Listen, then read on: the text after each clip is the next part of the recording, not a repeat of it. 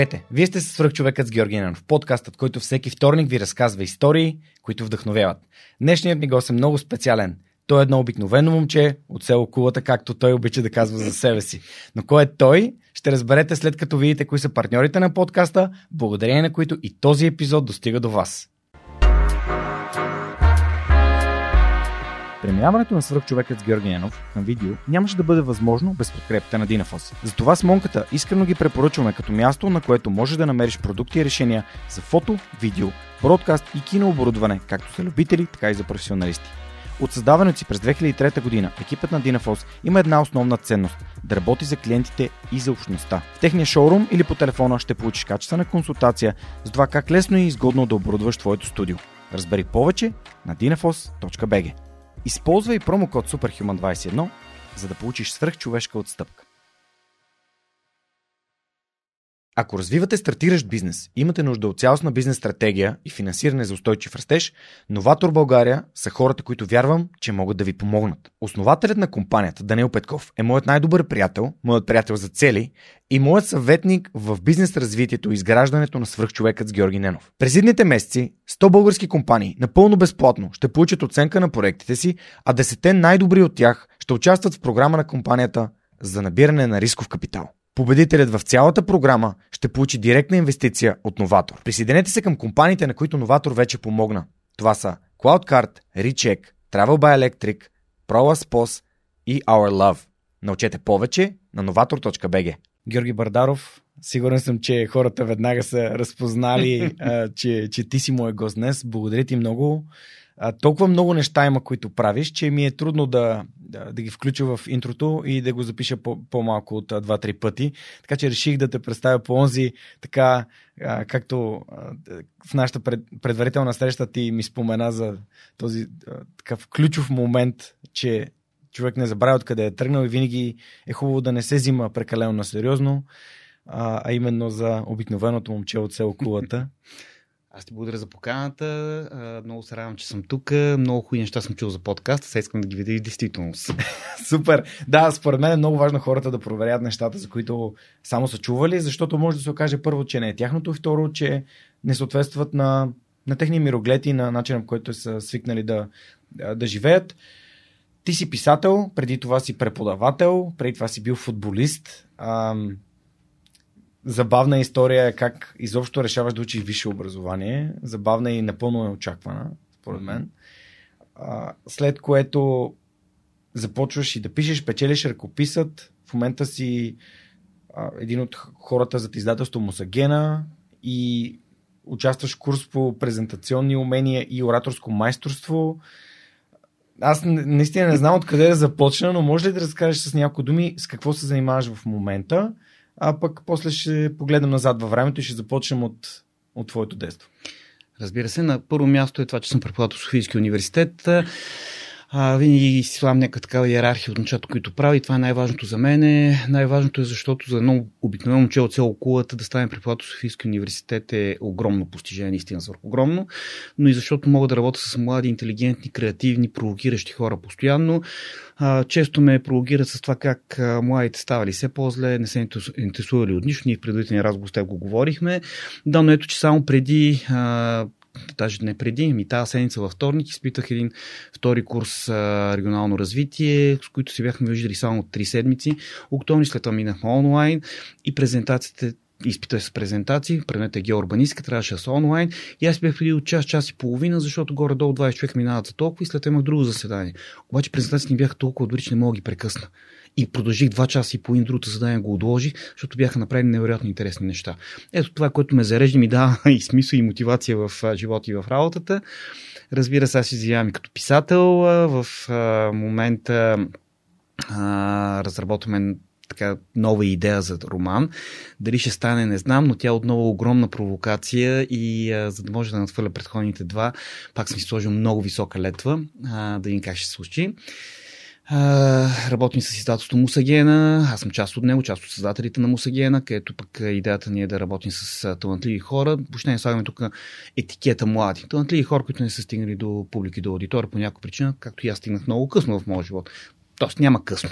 Просто на по-друг етап от живота си. Няма такива неща като късно или рано.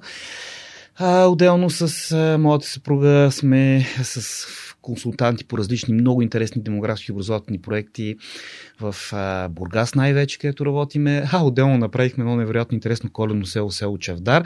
И сега в селото пак сме в Чавдар с кмета да говорим следващото коледно село. И едновременно правим една книга за световните пренеста по футбол и така, така, така, много неща. Да, аз съм огромен фен и аз и не да сме големи фенове на село Чавдар, а, където живеят наши приятели. А, и съответно сега предстои много интересно а, нещо свързано с бразилското джуджицу и село Чавдар и се надявам то скоро да стане, за да мога и аз да го обявя. А, Супер.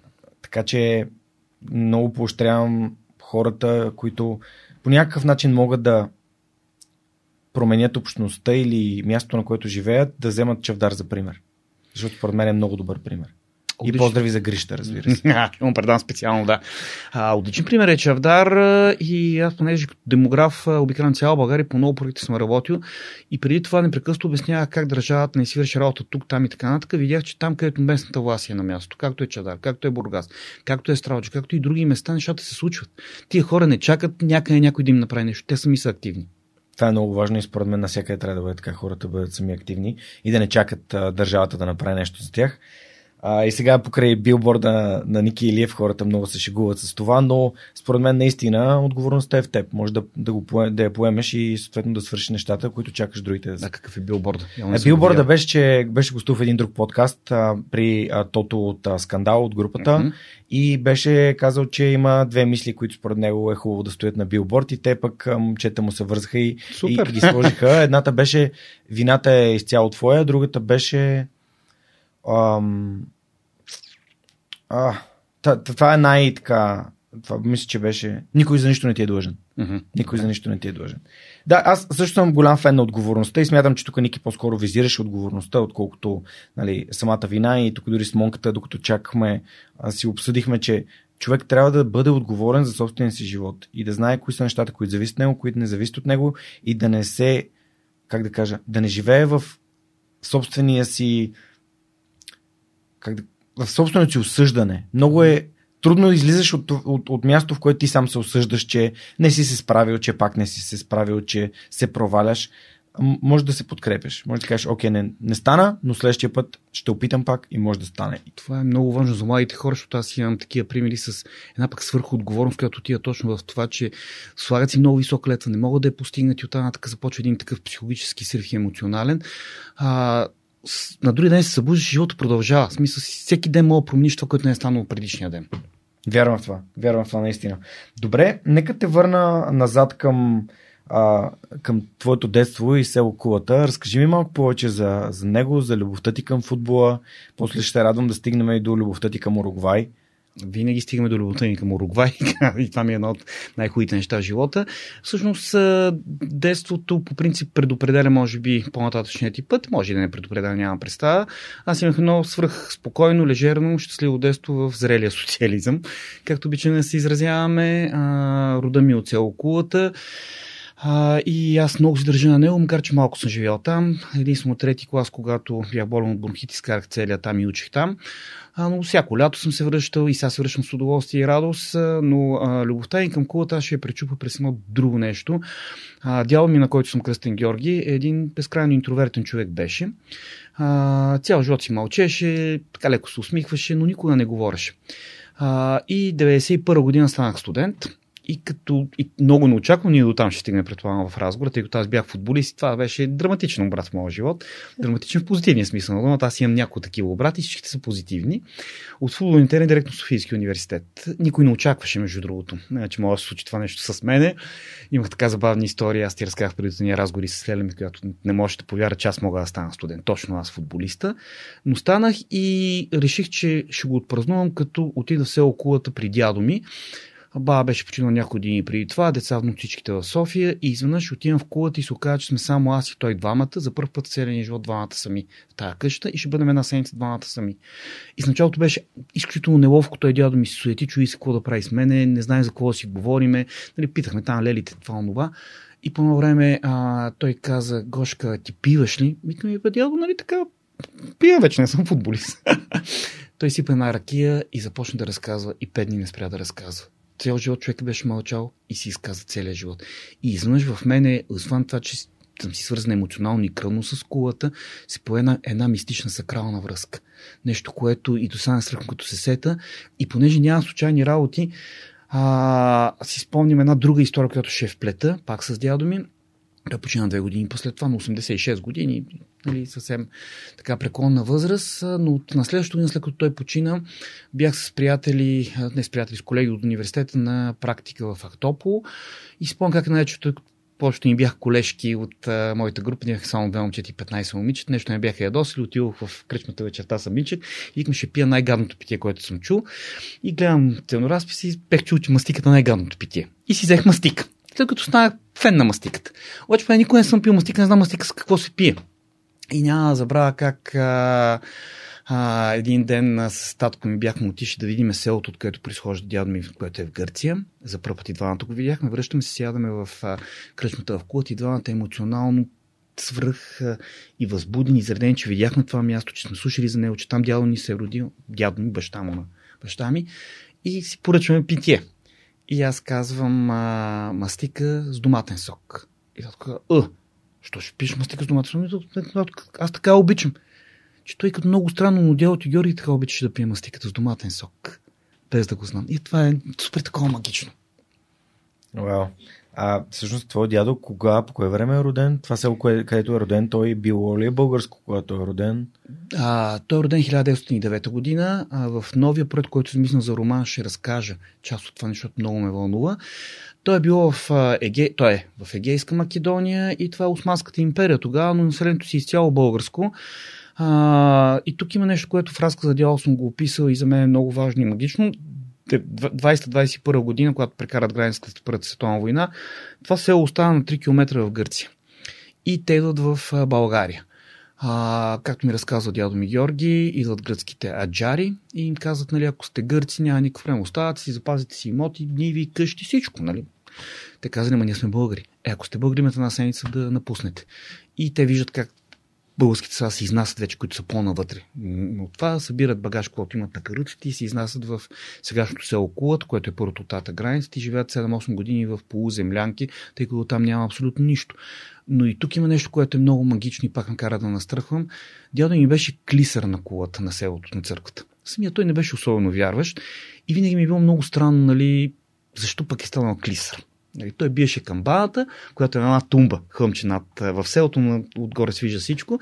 И аз много обичам, като е да ходя с него да бием камбаната. Той всеки ден там следовете биеше. Беше много така приятно изживяване. И съм спомнил, че един път а, ми раз, показа от среща с границата нещо и каза, ето там Гоши бях роден и там мама беше жива, тъй като майка му почива веднага, като се преместват в България. А, тогава не го разбрах. Аз тогава не, не осъзнах какво означава граница, какво е оттата граници и така нататък. Но когато с баща ми отидохме оттатък и намерихме Райко, че това е преди 15 на години бяхме, от Райков, че бившото село, където те са такова, единственото нещо, което се вижда от кулата е тази камбанария. И тогава аз изтънъчно се значи, трябва да ми е станал клисър, за да бия камбаната и всеки ден да си гледа място, където е роден. И майка му е била жива. Вау. Аз всъщност му грях пред тебе, че дядо не съм го чел и книгата ти за футбол не съм я чел. Другите всичките неща съм ги, съм ги чел, но... Няма грехове, утре е друг ден. да, да, ще... дарох си сметка за това и всъщност аз също имах, както ти казах в предварителния разговор, невероятна връзка с моя дядо и за жалост ам, тъй като ти си бил точно на 18-19 години, когато си провел този разговор. Да.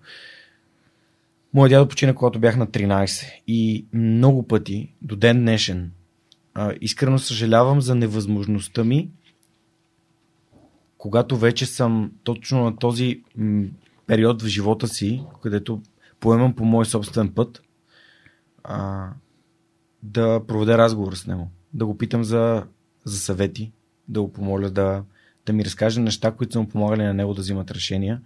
И така без време го, го загубихме на, на, на 65, което беше просто най-голяма трагедия в моя живот до тук. И това с дядовците наистина много не събира. Аз в момента, в който каза за бащата на твоя баща и просто Бакман веднага ми дойде на ум и Бакман, да. всяка сутрин пътят към дома става се по-дълъг. И така, а, дяровците са, са много важни. Без, без, безценни са. Разкажи ми как се влюби в футбола всъщност. А, футболът това си е а, няма нищо случайно. Баща ми, аз тук е, пак е интересно, един ден в кулата, в старата ни къща, където е ролната на баща ми, се качвам на таван, бях студент на таванчето и намирам един стар куфър стария куфър, тетрадки на баща ми, на лелите и така нататък. Аз естествено на баща ми отварям и всяка ще отваря моята тетрадка. Нали? Отпред написано нещо по предмета, отзад наредени имена на момичета и имена на футболни отбори и резултати. Точно такива бяха и моите. Нали? Бях поразен от това. До, до така степен да си приличаме. Всъщност той е пишел стихове, аз също писах стихове преди да стана нали, да пиша други неща. Той самия е бил футболист и от него ми дойде любовта от футбола а, любовта към Левски. А, на 4 годинки за първ път ме заведе на Герена и до ден днешен си спомням момента, защото аз имам феноменална памет и това много ми помага в живота. Рядко им пречи, защото искам някои неща да ги забравя, ама не мога. А, как си скачихме по бетонното стъбище, погледнах терен и целият, това беше най-хубавото нещо тогава в детството ми да отида на Герена да гледам Левски. Така че от баща ми дойде любовта към футбола. А, след което започнах да тренирам, играх до а, младежи и мислех, че ще ставам футболист. Целият живот ми беше посетен на футбола. Бях вратар и много си обичах ролята на вратар, защото аз нямах таланта за нападател.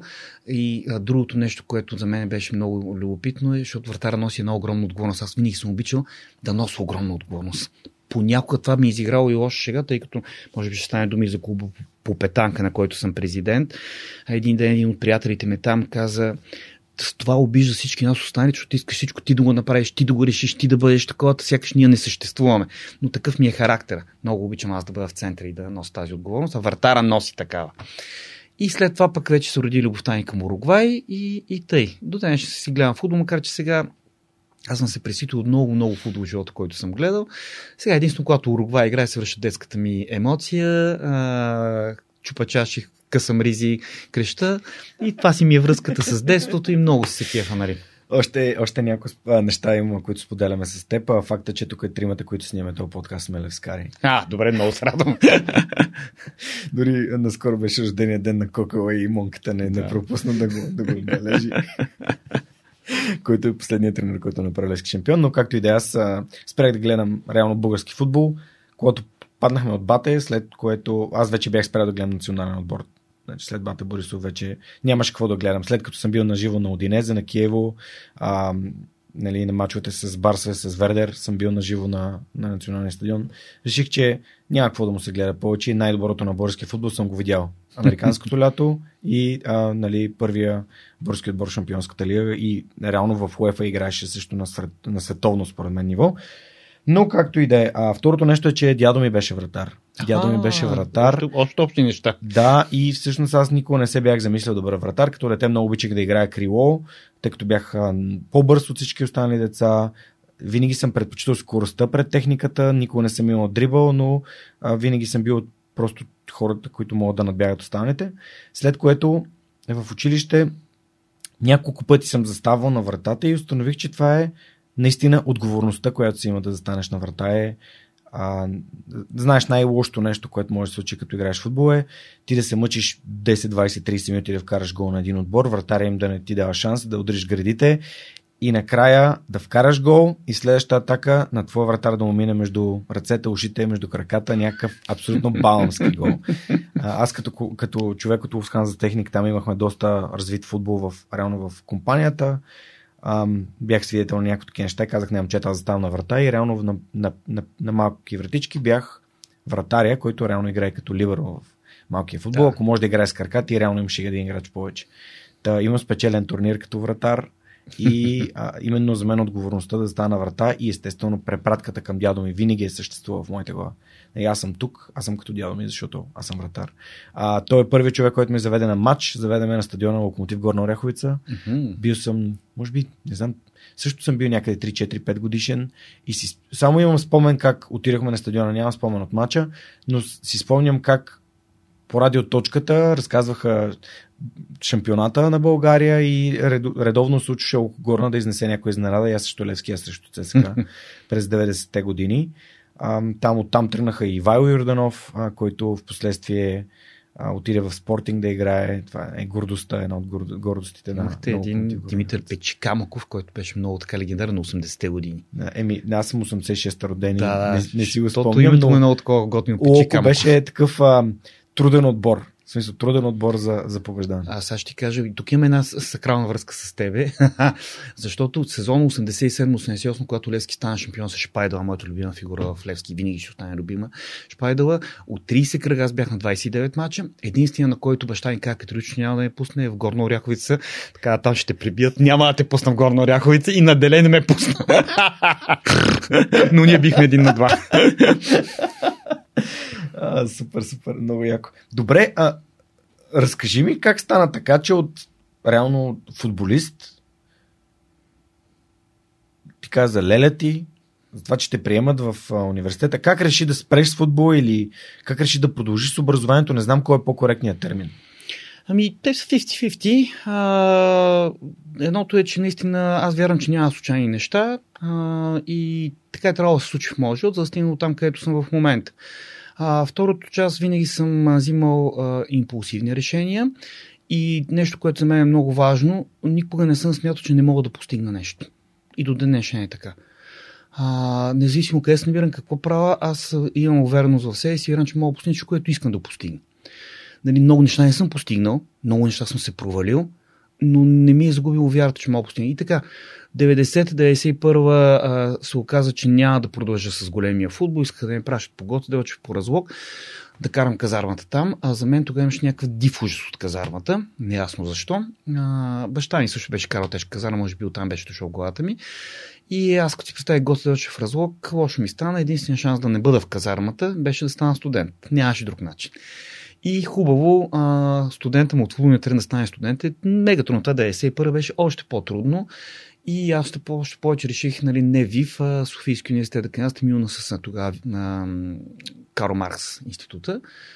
А, и първото нещо беше да кандидатствам история, тъй като аз бях много силен по история, тъй като имах феноменална памет и помнех дати, събития, все още имам тази памет, но се оказа, че история се кандидатства с история и български язик тогава, 91 и отидох, няма да забравя с майка ми при една частна учителка на центъра, младо момиче, което каза, аз написах някакъв текст и каза, окей, момчето има нали, фантазия, ще, го науча да развива темите, ще, няма, ще се справим. Обаче граматиката му е потрясаващо зле. И аз това не мога да се занимавам. Това си е негова грижа да си го оправи, иначе ще го скъсат. Обаче как да си оправя, като аз съм изпуснал тия уроци в училище. Аз и до днешния, въпреки че съм писател, се боря с това нещо. И се оказа, че в същото време география за първа година е без български язик с кандидатства. Баща ми намери едни 45 теми, всяка по 30-40 страници, 20-25 страници всяка. Донеси ги вкъщи и хубаво, сега какво да ги правя тия теми. Аз нямам а, методика да уча. Аз съм бил футболист, нали, на памет си изкарвах средното образование. И започнах всяка тема, всяка страница да е чета по два пъти, да разказвам по 13 пъти. Това продължение на 6 месеца. Го правих постоянно, защото и това е другото нещо. И имам ли цел, нищо не мога отклони от тази цел. Просто за мен това става свръхважно и мога да дам всичко от себе си. Това да ги разкажеш тия страници по цял ден. И накрая се оказа, че съм запомнил първите и последните теми. Средните не помнях една дума. В УНС се падна от средните теми, шивашка промишленост. Изкарах тройка, но в Софийския се падна район от последните, 5-13 и така попаднах в университет. И живот ми претърпя първият свръх голям брат. Моите теми, аз също съм кандидатствал с география, още едно нещо, с което се съвпадаме, защото аз си казах, аз литература просто няма никакъв шанс да кандидатствам. А отирах в УНСС, кандидатствах а, с география, в а, Софийски кандидатствах с география, в УНСС се падна Западен Тракийско Родопски, а в Софийския университет се падна Значи, население беше на предварителния, там изкарах 4.13, което това беше единствено. Коя година е, Георги? Това е 2005 година. Значи аз съм те проверял. Така... Население, да, население си лично, да пита проверях вече. Но... Още нещо общо. Много забавна е тази история, защото а, кръсни, моята кръсница, а, дъщер, а, нали, реално, тя, те са кумове на моите родители, mm-hmm. а Мариана Бошнанкова се казва, тя е преподавател по география, не да, знам дали я познаваш. Името, да. А, тя всъщност ме готви, защото аз реших, че няма да кандидатствам с някакви супер скъпи уроци. Аз реално ходих при нея, тя ми помагаше по темите, по конспектите да се готвя. Готвил съм се, колко съм се готвил? От началото на 12 клас. Та знаех, че или отивам в Софийски, или отивам в УНСС. И започваме да учим темите, аз си ги гледам си ги, нали, обсъждаме ги, а пък той конспект е нали, сформиран така. В началото има някакви общи, общи, общи теми, накрая има районите, които са събрано всичко от нали, готино е. Мен районите най-много ми харесаха, защото то реално има, това реално има някакъв смисъл. Обединява всичко, да. Да. И най-голямата тема в конспекта е население на България. И си спомням как пред, нали, наближава, наближава май месец, изпита, реално предварителният изпит на Софийския беше началото на май. И аз и най-добрият ми приятел кандидатстваме с география. И той чете теми аз му викам, брат, ще се падне население на България. Той вика, ти от ли си? Той никой не е стигнал до там да я учи. Тая тема е последна преди районите. Тя е най-голямата тема. Никой няма да ни я даде на предварителен. Към човек, аз съм учил само тази тема. Аз съм учил само, смисъл, на нея, само на нея съм, наистина съм я така отделно съм обърнал внимание и съм си я а, прочел и подготвил. Влизаме, сядаме а, един до друг, естествено. Записали сме се заедно, сядаме един до друг. И влиза жената и казва, демографска характеристика на населението на Република България. И аз съм такъв, брат, казах ти. И той, айде да си ходим. Викам, не, Дани, няма да си ходим, защото аз ти казах, че ще се падне тази тема и аз съм подготвен. И сядаме да пишем. Пишем, пишем, пишем. Пише някъде, да знам, може би около час съм писал. И му викам, ще си ходим ли? И той, а, не, не, нещо ми дойде тук и, и пише. Добре. Към още половин час ще пише. Пише, пише, пише. Към ще си ходим ли? А, не, не, мен ми дойде още. Аз викам, добре, брат, додомписах още нещо и викам, аз ще чакам отвън. Като писах, предавах. И излиза той след малко, викам, какво стана, бе, нали, нищо не знаеш. Абе, аз сетих за някакви неща. Към добре. И няколко дена минава там, докато а, оцените а, темите и си спомням как а, спомням си го точния момент. Точният момент беше Имаше концерт на DJ Tiesto, много, много важен за мен. А, DJ тогава много слушах електронна музика, транс музика в фестивална и реално заради този концерт, защото се пребрах в 8 сутринта, аз от 9 бях на повищелен по математика в немската гимназия. И се успах. И ми звъни телефона и една приятелка ми каза, а, нали, тук да ми инсталираш Windows нещо. И аз си казвам, ми не мога, аз съм на повищение. Тя от колко? И аз от 9. Е, то сега е 10 и половина. Вече не си на повишителя. Викам, добре, идвам. А между тази история, съдбата си знае работата, защото така се случи, че ми бяха въвели по-висока оценка в дипломата. Без да съм ходил на повишителния, съдбата което си знае работата. съдбата си знае работата. Отивам аз там, поправям ми компютъра и викам, чакай сега, като съм го правил, да, а, да си отворя да видя сайта на Софийски, да видя дали са излезли оценките от повишителния. Отварям, Гледам 4.13. Викам, аз съм прият за студент. Ей така. Голям кеф беше. Този ден това беше 20... Това е било някъде около, няколко дена след бал. Аз на 24 имах бал, примерно концертът е бил на 25 и това се е случило на 26 нещо е такова. И си казах, аз съм студент, след което отивахме на ФУНС на изпит вече. Аз на и на двата изпита бях, но в Софийския май скарах към 5.50 на изпита по география, а в а, ФУНС се изкарах 4,90, защото бях пропуснал в района бях пропуснал животновътство като mm-hmm. подточка. И ми взеха една единица за липсваща точка от структурата. И ме приеха економика на транспорта. Пък баща ми занимава цял живот с транспорт. И казах, тук има някаква съдба, ще се запише економика на транспорт. Седмата специално с моят, с моят списък. И така влязох с география економика на транспорта. Няма случайни неща. Няма случайни неща. Абсолютно няма случайни неща. Абсолютно. А искам да те върна нещо супер важно за мен. А, тук реално това, което ти каза, че никога не си вярвал, че нещо не го можеш и че всъщност когато има си винаги увереност и твоите не, неуспехи не са така да се чувстваш неспособен. За мен това е начин, по който аз винаги съм възприемал, възп, а, пардон, възприемал моят живот. Винаги съм имал увереността, че аз съм способен да се справя с това нещо. Без значение дали е било изпратено от някого като предизвикателство или е задача, която аз съм си наумил. Примерно, както аз си наумих, че аз съм способен да, да тренирам, да се храня добре, аз съм способен да се науча на джуджицу на 33 години. А, винаги съм подхождал с тази увереност. И сега, не нали, покрай това с Ники Илиев да е пак, ама а, увереността винаги е била тема, в която аз искам да, под, да, да повдигам в подкаста, защото смятам, че без смелостта че ти можеш да постигнеш нещо и първата крачка реално се оповава на увереност. Твоята увереност, ми, какво е най-лошото, което може да се случи, например? А, защо, как успя да го откриеш и къде е границата между увереност и арогантност и, ам, и много прекалено високо его? Границата е много тънка обаче. Наистина е много тънка. А, аз имам високо его, но също време имам чувство да се самоиронизирам, което много ми помага. Не съм арогантен в никакъв случай, а, но а, крайно упорит. А, обаче, кое е на лошото, което може да, се, да се случи? На лошото, което може да се случи е да не опиташ. Това е за мен от страха, че няма да се случи, от страха, че не си за това, от това, че хората ти казват, ти не става за тази работа, от това, че гледа прекалено висока топка и летва, от това, че не знаеш, ако направиш дадено нещо, какви ще са последствията. За мен най- най-голямия страх, най- най-страшното е да не се случи, да не го направиш. В крайна сметка имаме един живот. Може да се проведи, може да не се проведи, никой не знае. А, но в този живот трябва да опиташ всичко, което имаш желание да го направиш и което имаш вътрешен подтик и за тебе е важно и е някакъв цел и, цел и мисия. От тази нататък много е важно да се запазиш чувството за самонаблюдение. Много е важно да има хора, които да те свалят на земята, когато прекалено много литнеш.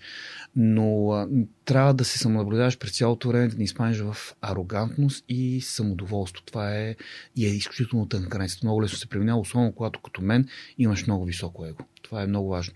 Не ми се е случило, нали, виждам в живота си как че няма случайни неща. След много голям успех следва някакъв срив. Аз съм имал немалко сривове и на успехи и те ме приземяват през, през цялото време. Едно от нещата, които бойното изкуство ме научи, и специално бразилското джуджито, е, че това чувство на смирение, което е непрестанно, защото никога не си най-добрия в залата. А когато никога не си най-добрия в залата, колкото и победи да имаш, знаеш, че ще се сбориш с по-добър от теб, който ще те върне някъде там, за да си кажеш, има и по-добри от мен. И, и, и това е един, за мен, много такъв а, полезен бонус на средата, че ти сред, в среда, в която ти не можеш да си най-добре. Няма как да си най-добре в тази зала. Ти дори си най-добре в тази зала, ако отидеш на европейското, там ще те набият. Защото нивото е различно. Ако отидеш на световното, пък вече нали, ще бият в а, първите мачове. Нали. А, това се опитваме да кажем и с, а, с нашия подкаст, който правим за бразилското джуджито, че нали, все едно да бъдеш професионален футболист в България. Нали. Ходи да играеш в Шампионската лига. Такъв, такъв е, така е аналогията. А, как успяваш да, да опознаеш себе си до толкова, че да знаеш, че имаш високо его и да откриеш инструментите, с които да го управляваш? Самоопознаването е процес, който според продължава до последният ти ден от живота. А, независимо колко опит си натрупал и какво си постигнал в живота. Много често ме критикуват, за, са ме критикували приятели. Разбира се, критикуват за моето голямо его. А, и затова, че аз си го изтъквам, че имам голямо его и не се притеснявам от това нещо. А, но с самоопознаването, а, примерно ще дам примера с началото на пандемията, първият локдаун. Когато стана локдаун, аз си казах, е, тъй, голяма драма, няма да има чак толкова. Ще слушам джаз музика, ще си пиша, няма да ми се случи кой знае какво. За първи път живота си истински спаднах в депресия тогава. И се самопознах, че аз не мога да живея по този начин. Аз съм социален човек, съм постоянно да контактувам, да пиша в заведения и така нататък. Истинска, истинска депресия. Нали, ето нещо, което аз не го знаех от сесия. Бях това преди две години, на 46 години, в крайна сметка. А, така че а, това е едното нещо. Другото нещо, което е при мене и ми е помагало за да стоя стабилно, е постигам някакъв успех, който от моята гледна точка е свърхуспех. Може за другите хора да не, но за мен от място, където съм труден свърхуспех. Радвам се, изпразнувам си го супер много, радвам се супер много. След два дни го забравям и вече имам следващата цел. Нали, всяко нещо, което си постигнал, ти си го постигнал. То е там, стои си. Имам вече следващата по-голяма цел. Тоест, непрекъснато имам нещо, което да е, да е пред мене, да стои, да, да, да го постигне, да ми е предизвикателство и летва. Да те води. Да ме води, да. Точно това е. А... Доволен съм, постигнал съм, но той е останал в миналото. Искам, искам да обърна внимание тук на, на постигането, тъй като аз работя с доста хора, които искат да изграждат качествени навици и в момента имам един трениращ, който той примерно е свалил 20, 20 кг и половина за около 6-7 месеца, което е, е страхотно постижение. И непрекъснато питаме, добре, сега какво трябва да направя? Какво следва? И това, което ми липсва в, в него е осъзнатостта, че е положил усилия, за които трябва да е благодарен на себе си. Случва ли се и ти как откриваш този момент, в който. Защото е, става едно безкрайно преследване на, на, на следващи и следващи цели, което те прави нещастен.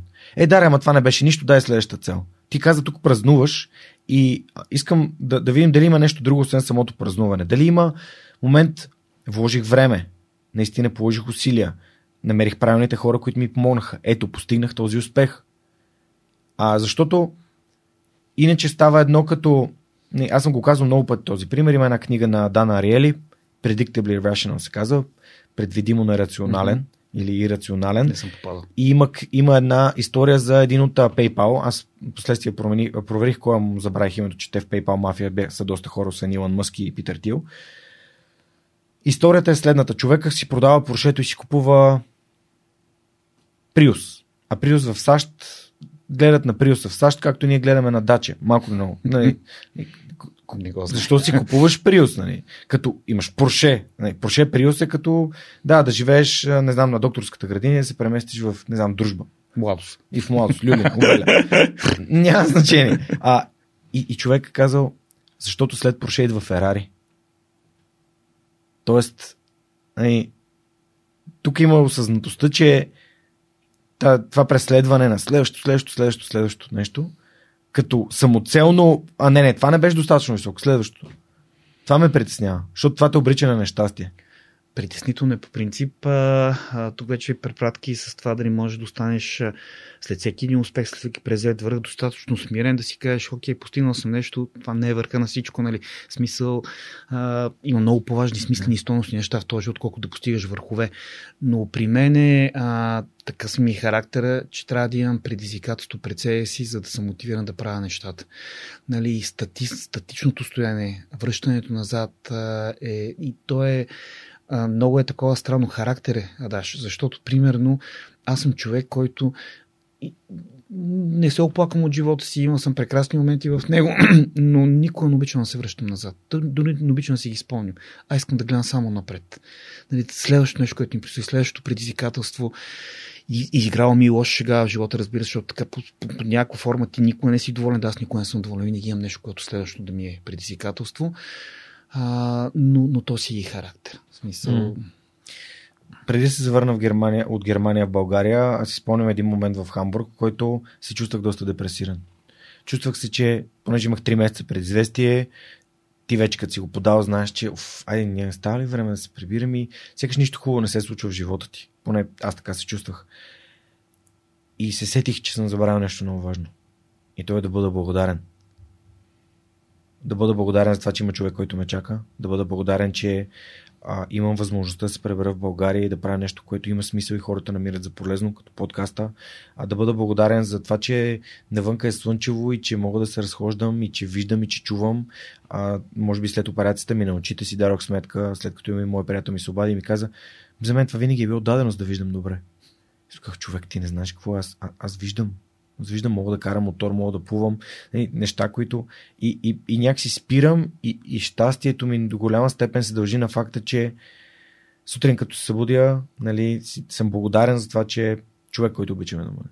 А когато отида на фитнес и съм благодарен, че съм положил усилията да стана рано, да отида да тренирам и деня ми вече започва с едно, едно удовлетворение, че аз съм свършил най За мен най-важното нещо за моя ден е да се събуди и да отида да тренирам. Защото това обославя моята а, грижа към мен. Това е времето, което давам от мен за мен. И то става преди всичко останало. Тоест, то е наистина най-приоритетното нещо за деня. А... Да, аз тук ще се вмъкна, защото наскоро в едно интервю ме питаха какво ме прави щастлив. И аз изнъж, когато ми прескочи хиляди неща, които правя, случват се прекрасните хора, които имам до себе си, прекрасната съпруга, приятелите и всичко останало, но отговор ни беше следния. А и всеки ден, в който нали, мога да, да дишам свободно, да гледам слънцето и да слушам птича песен, това ми прави Вече има моменти, може би, и заради връзта, но ти си по-млад и го усещаш. Тръгвам по улица, където сега живея на Любен край една прекрасна квартира и се спирам и към Боже, колко е хубаво всичко.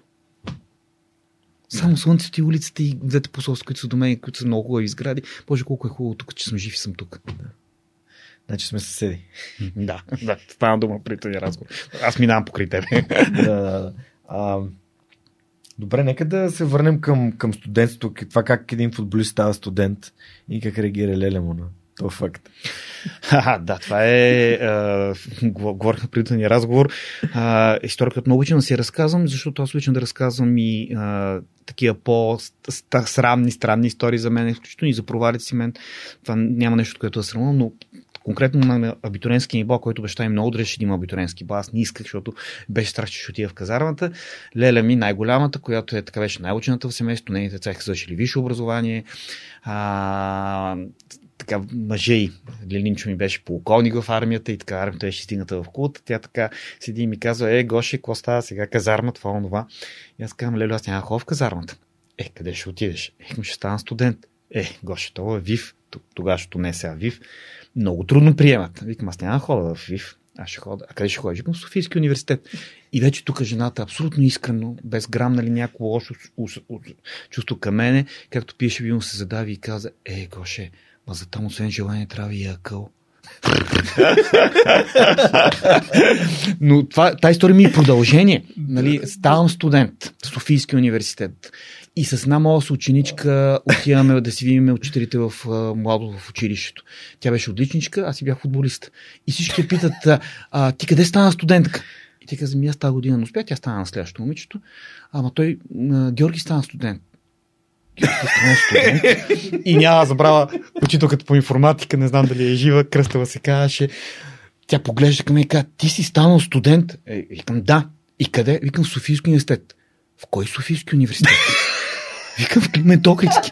И жената каза, Боже, по мое време приемаха само най-добрите.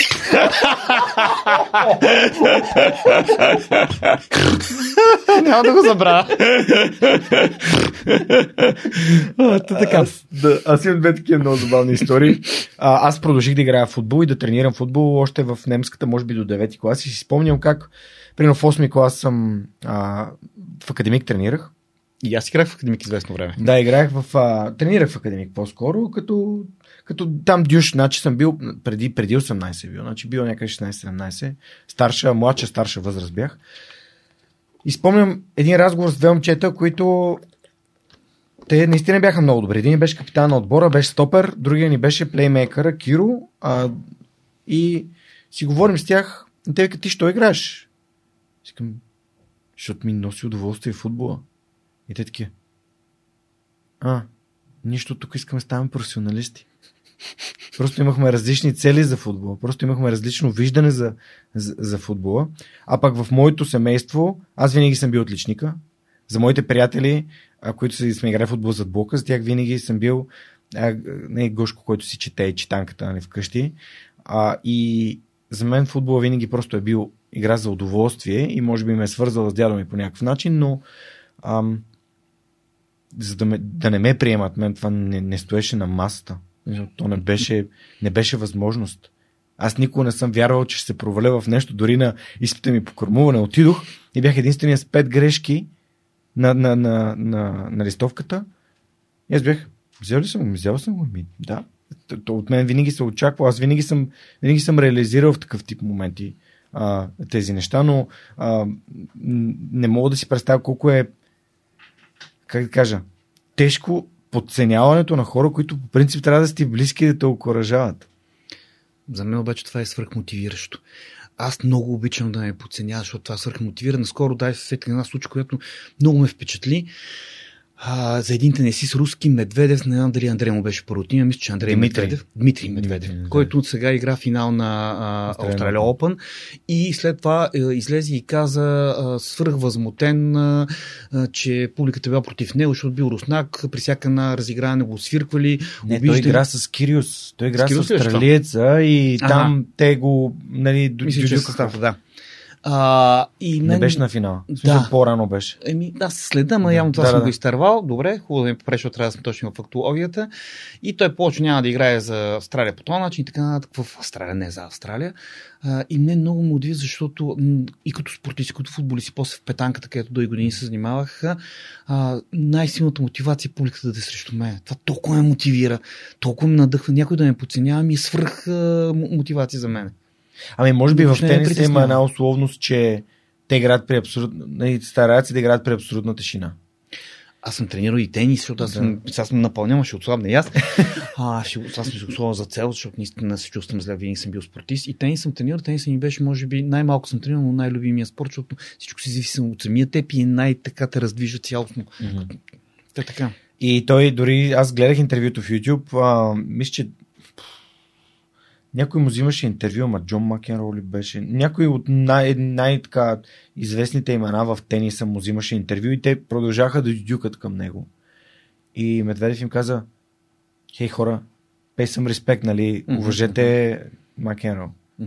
И, и тези нали, хората, които са нали, не дюдюкат, очевидно почнаха да ръкопляскат, защото нали, ти, Да, съм трудно, се минава също. Има, има го в YouTube. Трудно се излезе също тълпата. Труд, А, наистина изключително трудно е. трудно е. Но аз а, м- ние ще стигнем до Уругвай, така ме спечели Уругвай, така не спечели тая история. Мисля, че сега срещу е много подходящ момент. Сега е, може би, наистина подходящия момент. Аз съм бях, ти разказах и сега си разказвам и си разказвам с удоволствие, че бях на 10 годинки, 83-та, в Мол живеехме. Една всяка неделя бях наказан да ни игра нещо навънка и във всяка неделя, която баща ни гледаше винаги с удоволствие. Споменах как зад океана Уругвай е станал шампион на Южна Америка и възкресил спомена за чудото от Маракана. И за мен това беше много магично. Чудото Маракана, Уругвай. А, помня, че тогава баща ми нямаше ред да ми разкаже, но няколко дни по-късно ми донесе една книга, която ми беше най-любимия подарък в детството, в Плен на златната богиня на Антон Антонов Тонич, разказите за световните първенства по футбол. И помня как отгърнах на чулото от Маракана, прочетох го и си казах, вау, значи няма невъзможни неща в този живот. И до ден днешен, на тия години, продължавам, имам ли някакво препятствие, трудност, а, изпитание, а, си казах, след като Уругвай го е постигнал, значи мога да го постигна и аз. А историята накратко е четвъртото световно първенство 50-та година. До тогава на първите три шампиони са били веднъж Уругвай, два пъти Италия, но Бразилия вече е световна сила, оформен скал така, домакина на първенството и се знае, че трябва да спечели това първенство, като включително да, това някой да не... Домакин. Е домакин. Да, до така степен да не вярват в, в другото и в тебе. На някои дни преди м, британски вестник Телеграф излиза с заглавие Няма сила, която може да спре извънземните бразилски виртуози. Те играят добре, бият наред и за първи и последен път в историята на футбола няма финали и полуфинали, а финална група. Четири отбора Бразилия, Швеция, Испания и Уругвай играят всеки срещу всеки. Бразилия бие Швеция 6 на 1, Испания 7 на 1. Уругвай прави 2 на 2 с Испания, 2 бие Швеция 3 на 2, като губи с 1 на 2 до 78 минути, де факто е отпаднала вече. Последният матч по програма е Бразилия Уругвай. Като Бразилия става световен шампион и с равен, тъй като това е групата на две победи, Уругвай победи и равен. Но до така степен всички са били убедени в победата на Бразилия, че залозите на букмейкерите са само за победа на Бразилия от 5 гола разлика нагоре. А, излиза най-големият местник всеки в Рио де Жанейро с заглавие 6 часа преди мача заглавието е Бразилия победи купата от дома, ние сме световни шампиони. 6 часа преди матч. Вкарат отбора Уругвай през един страничен ход на Маракана, за да видят как там са паркирани 18 чисто нови кадилака и отдолу вместо номер пише името на бразилски играчи световен шампион. Червен килим от Маракана до местото, по което новите световни шампиони да минат да поздравят а, публика и трибуна за самба 20 метра да играят и да празнуват. И когато и за първи последен път в цялата история на футбола се събират 200 хиляди зрители. 199 хиляди. Маракана е най-големия стадион 983, в да. света по принцип. И това са ти, а, и ти 11 уругвайци от малкия Уругвай трябва да изгледат пред 199 хиляди бразилци над тях които може да си представя как са ги освиркали да са дюкали, пред свят, който целият ги е отписал. Никой, абсолютно никой не вяра. Никой. Президент на Световната футболна федерация Жул Риме, който е французин, учи заключителната си реч на португалски, за да поздрави новите стойни шампиони народният им език, за справка в Уругвай говорят испански. Да.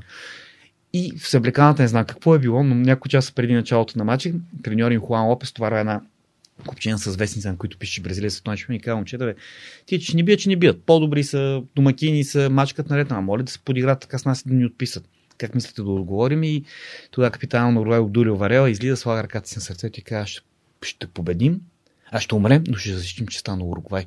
И си изпикава върху вестниците. С извинение. А, и матч така се развива, че Бразилия повежда се 0-0 и това вече трябва по всички параграфи на психологията, на футбола, на спорта, ти вече трябва да си рухне да си загинал. И от ти момчета, аз да, имам така една презентация в майстор на думите, един формат, който го спечелих на времето и много се кефе, как капитала на Орга съм гледал ти архивни кадри, Хуан Алберто Пепески Афино излиза, взима топката от вратата, за нас е в централния кръг, слага я, изправя се и според мен, това е моята интерпретация, си каза, имам само два пъти към Уругвай и вечността. И двата са еднакво сладки. И тръгват и побеждават. С колко побежда 2 на 1? 2 на 1, като е, Пепе Скефин изравнява един на 66-та минута, а Алсидес Гидж е единствения, който беше и поне няма случайни неща. Той бележи втория гол Алсидес Гидж.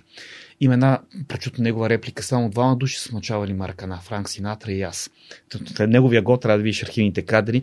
Това е пълен стадион и всички мълчат и реват. 200 хиляди души мълчани. А, Алсидес Гиджа остана последния жив от този матч.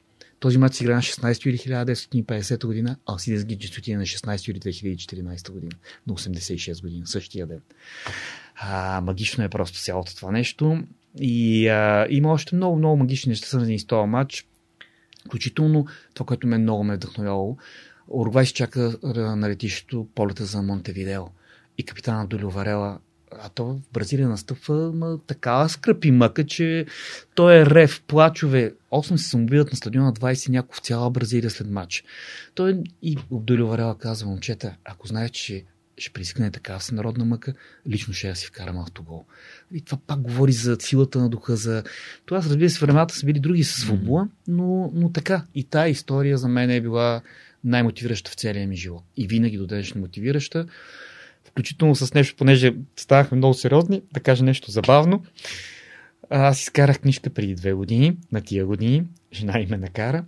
Когато тръгвах а, да се явявам на вътрешни листовки, ме чува един мой приятел същия ден и казва, Жорко, нещо притеснение ми звучиш, викам, бе, Петко, днес съм на, на листовки на, на изпит. Той казва, е, ти какво се притесняваш? То, кой ти идиот да хванеш турицата, ще ги вземе тия листовки, ти си професор университета. Два пъти ме късах на листовки. и накрая вече бях учен си казах, след като ръговой го постигна, ще стана шофьор. Между другото, много интересно, защото а, за човек с а, голямо его, а, може би хората с голямо его обичат винаги победителите и избират отбори като Реал Мадрид и Бразилия да им бъдат. Аз винаги съм симпатизирал на Бразилия. За мен Уругвай са понеже аз съм израснал в това време, в което Уругвай бяха аутсайдер.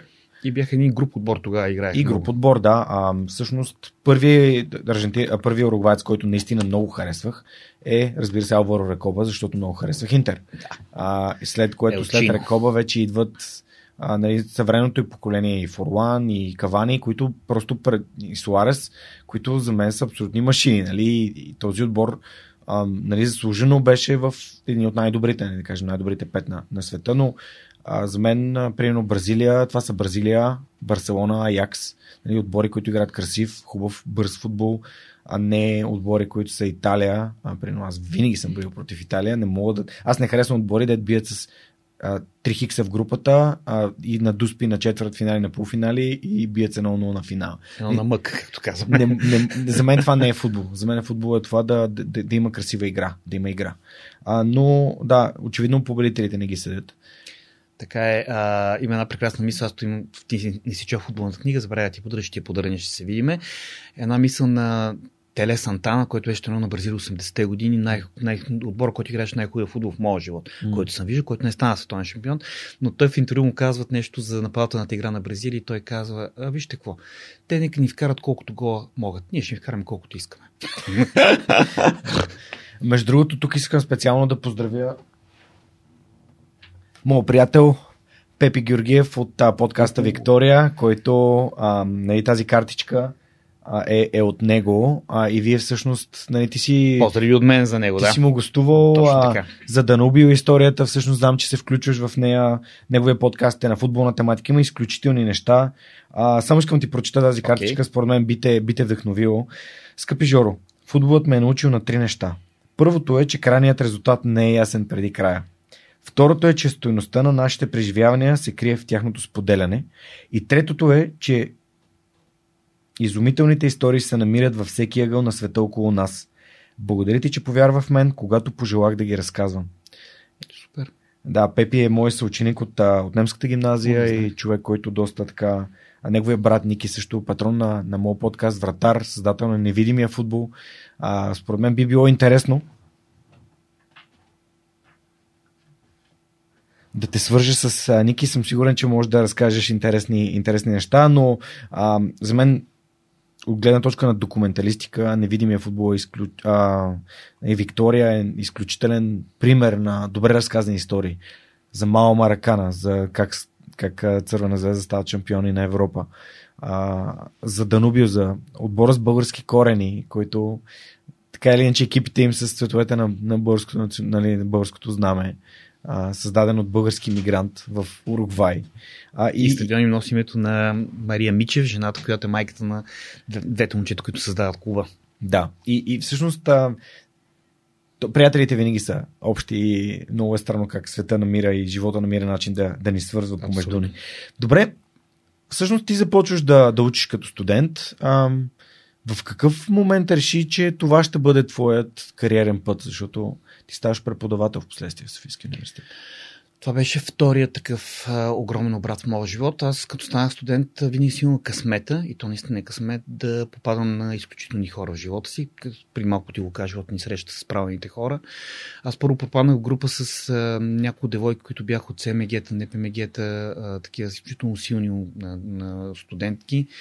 И те просто ме извлачиха като боксир с началото, защото аз нали, от футболния тренинг беше много трудно, но те ми бяха стимула да, да чета, да се развивам, помагаха ми много. Това винаги мога да го кажа. А, и а, така попадих в тяхната група там. А, за нашата група, понеже тогава бяха големи потоците, по 100-120 човека, а, 6 групи по 20 човека и един мой приятел Бисер от Петич, който сме до днешни страхотни приятели. Той е голям за всеки майтъпчия. Бяха направили така като викторина с въпроси за останалите, за всички останали колеги за тях. И за нашата група беше слаб студент от втора група с успех 5,50. Това беше своя студент от втора група нашата. Нали? Така че те ме стимулираха много да се развия нагоре. Но всъщност да преподавател ми помогна един човек, който е изключително знаков в моя живот. Той ми е ментор, близък приятел, човека география, професор Румен Пенин, който не знам какво видя в мене, но започна да ми стимулира да, да, да мисля в тази посока. А, и а, първо станах докторант. Като станах докторант, аз тогава работех в една фирма компютърна анимация, която тогава една от първите с това се занимаваше. И има така добра перспектива. Не е лошо заплащане, много свестни хора бяха. Тя, моят колежко следното Теди, нейният мъж Лъчо, и управляваха, а трябваше да стана докторант на три пъти по-низко заплащане с абсолютно ясна перспектива, ако може да се случи. Румен каза, това ще ти бъде наистина професия, която ще ми бъдеш благодарен някой ден. Помня какво беше вътрешното ми колебание, но аз импулсивно реших, че това наистина си заслужава да опитам, да рискувам, да поема този огромен риск, защото сега а, конкуренцията е по-малка, защото много хора учат навън, тогава не беше така. И наистина беше свърх голяма конкуренцията, но аз реших да опитам. И тук беше интересното, че аз завърших климатология иска да се занимава с агроклиматология, но имаше място свободно за география на населението и селищата и поех този да отива в друго направление, за което съм много благодарен. И така, но пак с връзка с станах докторант, после преподавател и още на второто ден като преподавател разбрах, че това е най-хубавото нещо, което мога ми случи в живота, че това е моето място. Първото ден ми беше стрес, но втората вече го виждах го, като е такова удоволствие да преподавам. От самото начало го усетих, го разбрах. И така, така просто Руен Пенин, човек, който... А, и тук има много силна история, много важна за мене. А, сядаме с Руен Пенин, бях докторант вече. Сядаме в тях, ние обичахме да си говорим за много неща. И а, той ми казва, м- почваме да си говорим за книги. Достоевски, Казанзак и така нататък, които аз не съм ги чел. Аз не бях чел преди това толкова почти не бях чел. Така ти не можеш да станеш преподавател в Софийски университет без да имаш обща култура. Студентите ще смажат. И започна да ми дава книги от крайничния списък. То не беше списък, просто дай ми пет книги от библиотека, различни автори, различни епохи, различни стилове.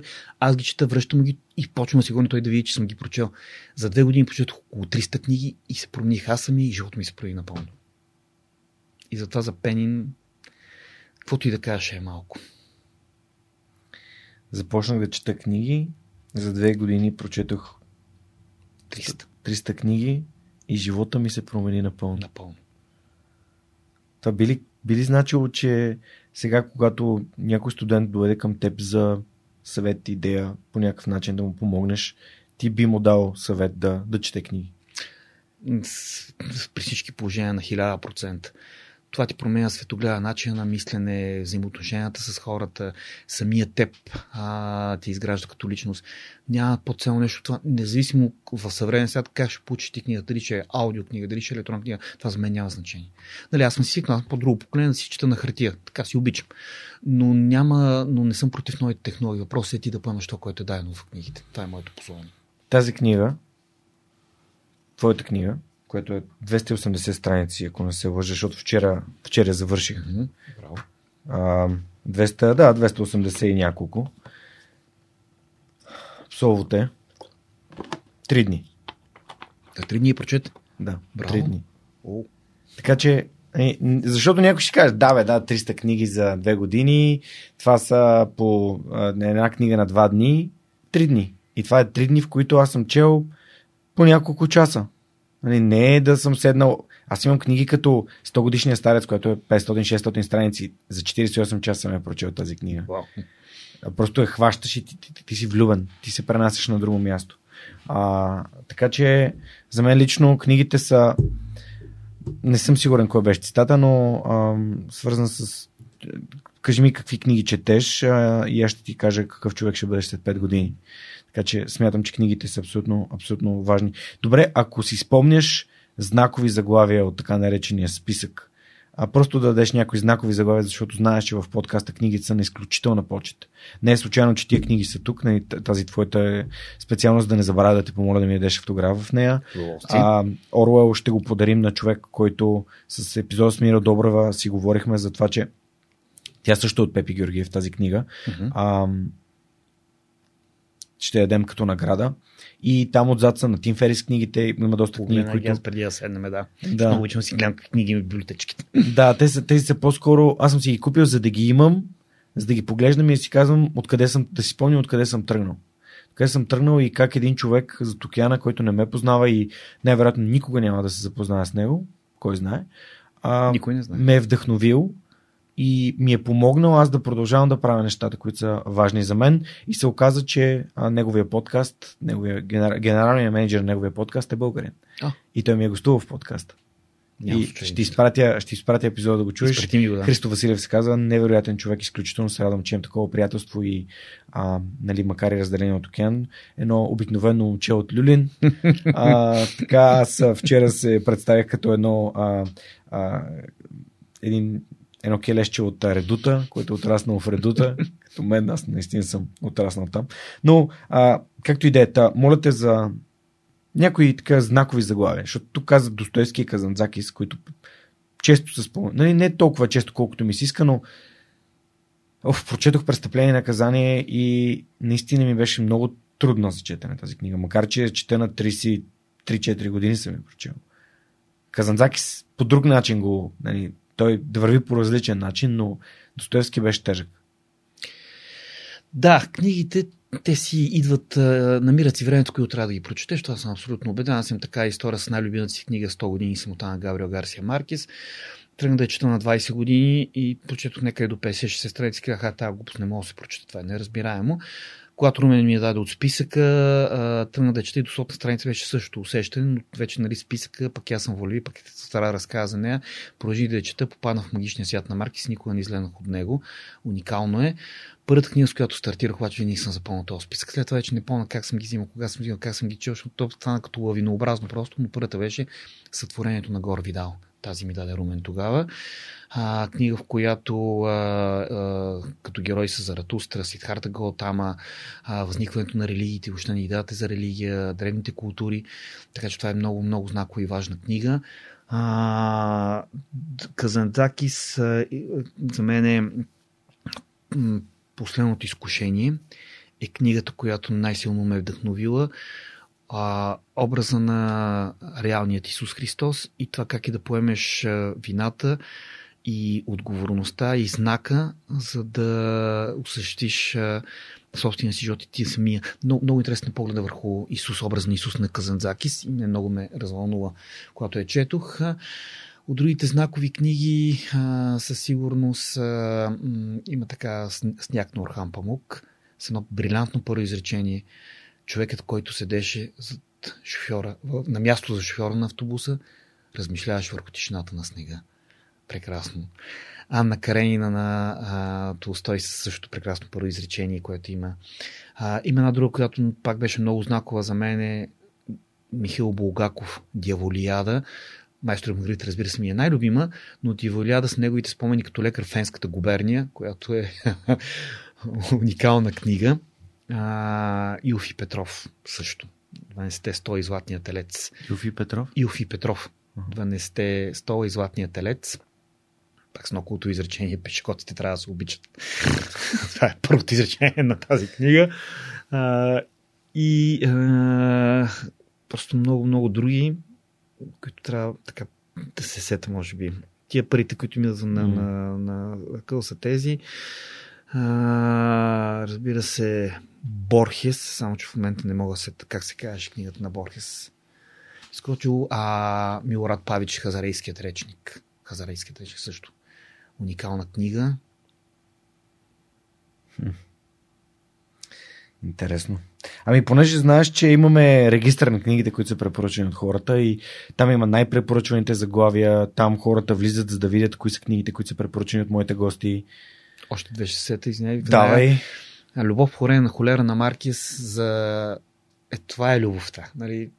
Без да издам цялата книга. Главни герой се влюбва главната героиня, когато са почти деца. И така се случва, че трябва да я чака да станат на 80 години да се осъществи тази любов. Е, уникално е, уникално е, но най-съвършеното написана книгата, според мен, е м- Хроника на една предизвестена смърт. В първото изречение Маркис ти казва финала и след това ти разказва и те държи в напрежение. Разбира се, от по-новите човек ни име Уве, която много импонира на моя начин на мислене. Една последна, която прочетох много ми хареса, Пчеларът от Алепо за едно сирийско семейство, беженци и мигранти. И сега си ядосно, че не мога да сета много други книги, които толкова сме впечатали. Халет Хусейни. Толкова, толкова прекрасен писател, че каквото и да кажа, е малко за Халет Хусейни. И той е препоръчван в подкаста. И ще препоръчам един български автор, с който, вярвам субективно, ние сме много близки приятели. Станахме приятели покрай книгите, mm. Само преди няколко години не сме приятели от деца. Той е военноморски офицер, живее в Бургас, пише Радко Пенев, Струни една изключителна книга, за която много малко се говори в България. Той някакси в Бургас си е познат, но той е писател на, на, на много високо ниво като интелект и като изграждане на структура, но тази книга струни за мен е изложителна да бъде прочетена. Вау, а, добре, аз тук, като сме заговори за книги, аз исках само нали, няколко, няколко заглавия, материално. Ти си направи препоръките за заглавия. А, ако се присетиш, защото аз записах и за В плен на Златната богиня, mm-hmm. ще добавям имена към, към този списък, но ако сетиш за книга, която ти е помогнала да, да откриеш отговора на някакъв въпрос или просто ти дала различна О, гледна точка. се веднага. Пътуването на галактически стопаджи на Дългасада. 42. 42. Не, не, това, това изразява всичко смисъл. Това е книга, която точно по този начин промени. Ние ще направя препоръки, не знам дали четеш, ще направя специални препоръки след подкаста, просто за да не защото ми е интересно какво би си взел ти от, като автор, от автор като Анди Уейер, човек, който в момента изключително ме вдъхновява с книгите си. Супер. Марсианеца и проект, на а, проект Аве Мария, The Hail Mary Project. Чул съм го, но Изключително. Чул, значи, Бил Гейтс се сложи в петте най-добри книги, които е чел миналата година. На първо място сложи проект Аве Мария, а, което беше изключително за мен а, прекрасно. Монката ми я подари. Беше препоръка от друг гост в подкаста. Радослав Георгиев, един от съоснователите на GTM Hub, една много перспективна българска компания. Здравейте, прекъсваме подкаста за кратко, за да можем аз и Георги Спасов, един от съоснователите на LimeChain, да разгледаме следващия въпрос, свързан с блокчейн технологията и да му отговорим. Благодаря ви за вниманието. А да, здравей! А тук имам пореден въпрос от групата ни и от човек, който се интересува дълбоко от инвестиции. Алекс Силгиджан, как се прави valuation на utility токени? Може ли само да обясниш тези наистина термини, които на български трудно се превеждат? Добре. Значи ще започна с това да кажа, че аз не съм финансов експерт и стандартното ли това не е финансов съвет и така нататък. Добре, обяснявам, обяснявам различните термини. Utility токени, това са токени, които имат някаква ползваемост в системата. Най-стандартният пример за utility токен е токен, който ти дава достъп до дадени фичери на, на системата. Това се наричат utility токени. А, множество такива може да, да има. Наистина най-стандартният пример е това е просто да имаш достъп до някой фичър, който ако нямаш ти utility токени ги нямаш, или да си плащаш за даден фичър с тези utility токени. Тоест, ако те разбирам правилно, само да те попитам, ако те разбирам правилно, utility токен, ако аз създавах токени, които само такъв токен, ако имаш, може да бъдеш част от групата на свръхчовека. Да. Или да, да, или пък да можеш може да, да слушаш подкаста, но си част от групата на свръхчовека. Да, или пък да имаш Patreon, който ексклюзивно се плаща само с твоите токени. Супер, благодаря ти. Е, това е примерно пример за utility token. Как се прави valuation? Сега valuation, а, набързо а, да кажем, това е всъщност оценяването, така глобалното оценяване, на цената на този, на, на този токен като цялостната екосистема. Каква му е единичната цена на бройка, каква му е цялостната цена на, на, на, на, на търгувания обем. Много ми е трудно на мен лично да отговоря на този въпрос, защото не мисля, че някой е намерил а, правилен отговор. Аз лично, когато оценявам за себе си един, един токен, най-вече а, следя няколко фактора. Първия фактор е всъщност а, use case, който той се опитва да таргетира, дали е нещо, което аз вярвам, че ще стане голямо, дали е нещо, което смятам, че блокчейна решава истинския му проблем, или просто блокчейна е хвърлен там, нали, като а, поръсен с сол отгоре. А, второто нещо е всъщност екипа, който е зад, а, зад а, продукта или протокола, който го пуска този токен. Ако екипа е качествен, има добър трак рекорд, а, и философски ми се струва, че всъщност има желание да направи това нещо по качествен начин, тогава аз за себе се смятам, че това ще е един по-ценен, по-ценен топ. Но чисто като технически анализ а, и финансови, финансови термини не съм, може би аз правилният човек да отговоря на това нещо, затова може тук да тагнем Живко от LineChain, който може да помогне повече с финансовата част. Благодаря ти много за тези уточнения. Надявам се, че с помощта на Живко ще успеем да отговорим още една идея повече на въпроса на Алекс и ще се видим с теб следващия път. До скоро. Благодаря на LimeChain за това, че подкрепят свърх човека, а на вас ще бъда много благодарен, ако ми изпратите въпроси, свързани с блокчейн и криптовалутите или изобщо цялостно за Web 3.0, които можем последствие с Жор Спасов и екипа на LimeChain да отговорим и съответно да помогнем на вас. Благодаря и приятно слушане на настоящия епизод. Добре, вече си преподавател. Преподаваш. Ам, как стана така, че стана писател? Всъщност, интересно е, че а, Теди Малинова, сега по съпруг Димитрова, по семейство, а, беше първият човек, който ми спомена за теб. Тогава тя направи препоръката за аз още броя дните, книга, която току-що беше издал и разбира се, разказ за петата ракия. А, и тогава ние с Неда много така, Теди и Неда много така се някакси се усетиха и тази препоръка на Неда и дойде много а, добре, прочете книгата, даде ми аз да я прочета, тя рева, аз ревах. А, та, благодарихме после на Теди, това е книгата, може би, която най-много сме препоръчвали на наши приятели. И, подар, и подарявали, защото според мен а, наистина си заслужава. А, как стигна до там да, да пишеш книги?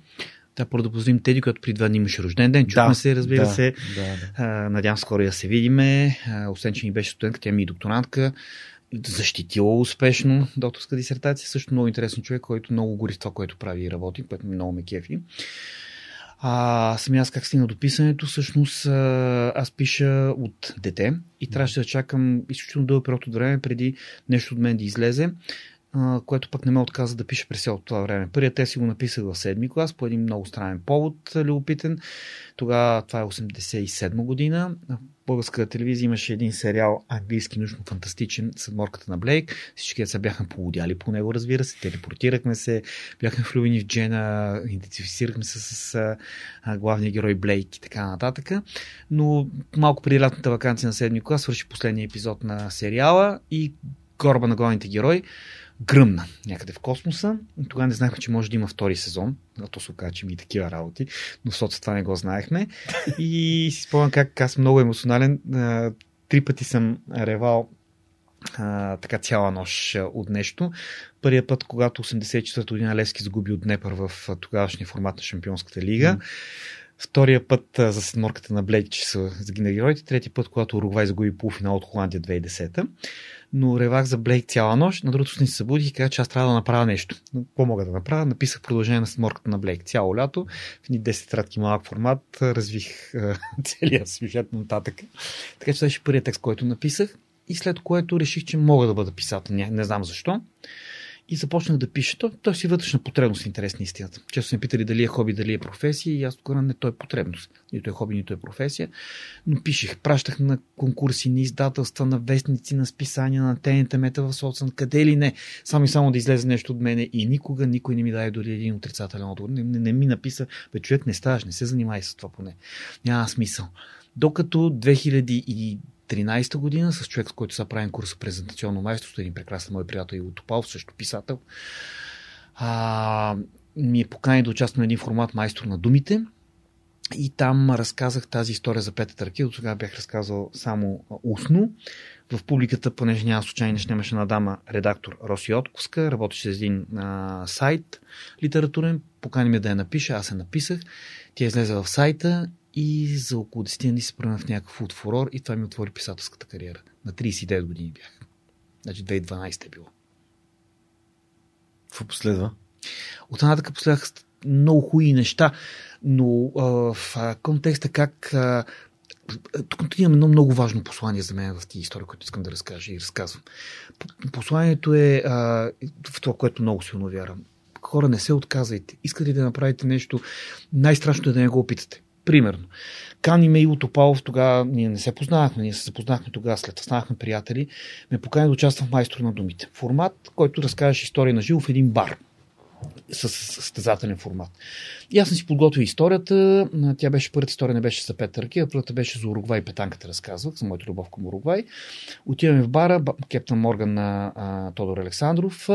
Влизаме вътре, имаше над 100 човека фул народ, шестима презентатори. И от и ми каза, бе, имам някакво вътрешно усещане, че ти ще си много силен, ще остава последен, защото последния трябва да е най-силен. Не се познаваме. Негово вътрешно усещане. Други двама от тия шестима бяха много известни. Един работеше в телевизията, имаше собствено предаване, другия беше направил бестселър една книга, имаха си фенове в публиката. Аз съм абсолютно дошъл така, тотално неизвестен човек. Тотално сам. Тотално сам. А те бяха и по-млади, нали, от мен, аз на 39 години, тотално сам, нали, отиваш там. И няма да забравя как започнаха техните фенове си ги подкрепях, аз съм последен. И може би след втори или трети презентатор отивам до туалет и си казвам, човек, ти какво правиш тук? Ти си преподавател в Софийски университет, а, има си своите работи, има си професии, има студенти, с които се разбираш чудесно и те обичат. Какво правиш този бар да си излагаш пред хората, да разкажеш истории в бар? Ти ут ли си? И аз си облича якито и си заминавай. И аз съм бех на ръба. Обаче си казвам, Боже, не мога да се откажа аз от нещо, което съм се заклал, па да се откажа. Не, ще остана и повече няма да се занимавам. Дойде моят ред, на втората минута залата ревеше, просто не ми даже да продължа, нали, да свърша. Едва си свърших историята и изведнъж аз осъзнах, че имам дарбата да разказвам, защото преди това е било само в университет, само пред приятели. Едното ми професия, другото си приятелски кръг, това са пред непознати хора. И така го разбрах. После вече се оказа тази жена в публиката, след което а, публикувах разка и тръгна моята писателска кариера. Ако тогава се бях отказал, край. Никой нямаше да се случи. След това, няколко години по-късно, 2015-та, аз написах разказ, написах и футболната книга, но още бях абсолютно неизвестен писател. Ти не си писател с един разказ. Аз даже не, не позволявах да ми кажат писател Георги Баров, как си писател с един разказ. Нали, това е невъзможно. Започнах да пиша историята, аз още броя Всъщност аз проучах 5 години без да знам, че ще напиша роман. Просто самата история много силно ме впечатли. Това е други, другата много важна кауза в моя живот. Ние ще стигнем до нея, предполагам. Но написах книгата без да знам дали някой ще, някой ще излезе и ще види била свят. И точно тогава се появи формата ръкописът. Първата държава, която е правена Италия, втората България. Реалити за писатели, което е почти оксиморон, нали? Какво реалити за писатели. Както и да е, формата беше заложен така. Имаш право да участват хора, които са написали дебютен роман, т.е. не е излизал роман от тях преди това, може да излиза друга книга, но романа трябва да е завършен. С него кандидат. Тук що си бях завършил аз още броядните и нямах публикуван роман. И съвпадат нещата. Хубаво. Почват приятели да му обещават да се запише в ръкопис. Аз си казвам, вие обудили сте? Ще се писам с ръкопис на 42 години. Ще ходя в реалити. Той е за млади хора. Това не е за мен по никакъв начин. Убеждават му, убеждават, аз отказвам. Срока беше за подаване на документи 31 март. Аз не си ги подавал. Явно са били по-малко подадените а, кандидатури, защото го дължиха до 30 април. Аз отново не си го подавам. И на 29 април вечерта с сегашни ми сътрудник в Мусагена и прекрасен приятел Петко Манчев. Седим и той каза, Жорка, бе, то формат за тебе отиди, бе, това може да ти отвори писателската кариера, бе, не се откази. Казвам, не, Петко, няма да ходиш, ще откажа. И вечерта бях с една много близка приятелка, с която правихме една конференция в университета. И тя нещо му усети, каза, Жорк, нещо си притесня. И каза, не, не, какво аз си обяснявам, за кой те каза, всъщност а, не ти е притеснението, че си на 42 и така нататък. Страх те, че вече имаш някакъв изгледен образ и ще излезеш и си изложиш. Просто страхът те спира, нали? Веднага аз обадих на Петко, казах, Петко, кандидат ми участваме. Отидох и го спечелих и излезе книгата, иначе нямаше да излезе. И това е, не се отказите. Страха е най-страшното нещо в този живот. Страхът, че ще се провали, страхът, че хората ще ти се присмеят, страхът, че няма да си на, на топ ниво. Ако бех се подвел двата пъти по страха, втори път почти си бях подвел, нямаше да случи нищо от това, което случи след това. А се случиха прекрасни неща. Няма случайни неща. Ти започна няма. така. Няма. Не мога да го кажа по-добре. Мисля, че го каза достатъчно ясно и знам, че всеки, който в момента е с нас и ни слуша или ни гледа, ам, си е дал сметка за нещо, за което не е останал до края или не е опитал. А, ето и подкаста е на такова потвърждение. Да, ти ми разказа предварителния разговор е точно потвърждение на всичко това. Много път се чували те хората тази история, така че няма да разказвам пак. За това, че подкаст не се прави с един таблет. Очевидно се прави с един таблет, така че няма невъзможни неща. Няма невъзможни неща в този живот. Както каза ти малко по-рано покрай Уругвай. Ам... Имам много интересна история. Вчера, докато си дочитах Абсолвоте, а, и чаках, бях си я взел в раницата, за да мога да си чета, защото имах една среща в а, Пъзъл. Това е едно коворкинг пространство. Не го знам. А, намира се в завод Витоша на последния етаж. Аха, Има едно като коте. А, не коте, ми ам, кафе. Не знам какво казах коте, но имах преди кафе. а, така. И съответно пуснах една снимка в Инстаграм, че с твоята книга просто. И получих средното съобщение от една дама, която се казва Кристина Гочева. Георги, ако знаете колко много ви се радвам и каква фенка съм на това, което правите, едва ли бихте си представили. Всяка обедна почивка отивам да тичам по Бориш с слушалки и вашия подкаст в ушите ми. Вече повече от година така и няколко пъти съм се канил да ви пише и все нещо се увличам по друго. А, страхотен си ти и хората, които избираш да ти гостуват. Ей така, един няма, който да не става. Мечтата ми е един ден и аз съм достоен гост. Подкаста с Мира Доброва, а подкаста с Мира Доброва е топа на топа за мен. Тотално ми се обърна мнението за нея, тъй като преди това си беше малко суха и превзета, но сега си мисля, че е всичко друго, но не и суха и превзета. Останали са ми 12 страници от книгата й и не искам да ги прочитам, защото ще свърши. Представи си. Ако направите и подкаст с един от най-любимите ми български автори, Бардаров, не знам какво ще направя. Може би вместо редовните ми 5-6 км ще изтичам 15 за същото време. Благодаря ви, че ви има. Криси, надявам се, че тичаш в момента, защото вече сигурно към час и половина си говорим и би трябвало да си вече някъде около 15 км. Извинявам се за правописите грешки, но реших да ви пиша дори и набързо из грешки, отколкото въобще да не пиша. Хубав ден. Това е много добър подход в контекста на това, което ти казваш. И аз си изпратих едно съобщение, защото шофирах. Казах и Криси, имам две изненади за теб. Пратих и скриншота на това, че сме се снимали с теб в предварителния разговор и ам, скриншот към календара, в който е нали, времето, в което днес ще записваме разговора. И тя съответно нали, каза, че аз съм направил деня и че ми благодари. Всъщност такъв тип обратна връзка правят моя ден, наистина. Много важно е. И казах, моля те, какво би попитала Георги Бардаров, ако можеш? Супер. Супер изненада и много приятно. Наистина ли е интервюирал онзи войник от книгата Аз още броя дните, където разказва за това какви злодейства са причинявали над хората и където накрая се оказва нещо, да не го казвам за хората, които не са чели книгата. А, това е първият въпрос. Много е хубав въпрос, защото ми връща към нещо, един много хубав период, може, от когато писах тази книга. А, така се че тогава бях сам а, и а, си мисля, че самотата няма да ми понесе, но няма ми помогна да се вглъба вътре в себе си, да открия много и приятни, много и неприятни неща за самия себе си. Тогава написах романа и сега първоначално романа беше само с идеята, защото аз тогава не знаех, че въобще ще излезе като книга. Беше само основната сюжетна линия на Бошко Ядмир в романа Даури Айда. След което самият аз си казах, е, така е много суховато и скучно. Аз искам да предам моята основна позиция и послание, че всички са виновни, всички са жертви в този конфликт как мога да го направя. И сега, аз направих тази сюжетна линия с интервютата. Свърши ръкописа, отиваме в Сиела, който издаваха романа и с Захари Карабашлия, главния редактор, говориме и той казва, абе Жоро, две неща бяха много важни в този разговор, но беше това. Жоро, трябва да ми кажеш откъде си ги взел ти интервюта, да им видим авторските права. А, викам се харесна, съм ги взимал от никъде. Интервюта, които са вътре в роман, който, с които е насечен сюжетната линия. А, вика, ти си ги взел директно от хората. Не викам, аз съм ги написал. Не съм ги взел директно от хората. И всички си мислеха, че тези или са взети от някъде, или съм ги взел директно от хората. Не, аз ги написах. Но вече директно въпроса на Кристина. Написах ги на базата на всичко, което чух в Сараево тази една седмица, когато бях там, за да проучим историята романа. Компилации от многото разкази, от многото истории. Тоест, за този образ на този войник, за който тя говори, е едно интервю, което аз го гледах на друго място. Но само взех идеята, че това е снайперист и след това си го конструирах сам за себе си. Но аз толкова много истории чух от хората, преживяли войната, че само успях да ги направя тези неща. И тук идва едно нещо, което е супер магично. Аз като ми иде идеята, че ще го насъча с интервюта и сядам да направя първото интервю, беше точно с снайпериста и нали, другите неща ги писах бавно, мъчително, редактирах, беше ми трудно, връщах се. Интервютата си изливаха, сякаш някой ми диктува от някъде. без нали, да, да, ми, да съм чул една дума. Но те се изливаха на един дъх.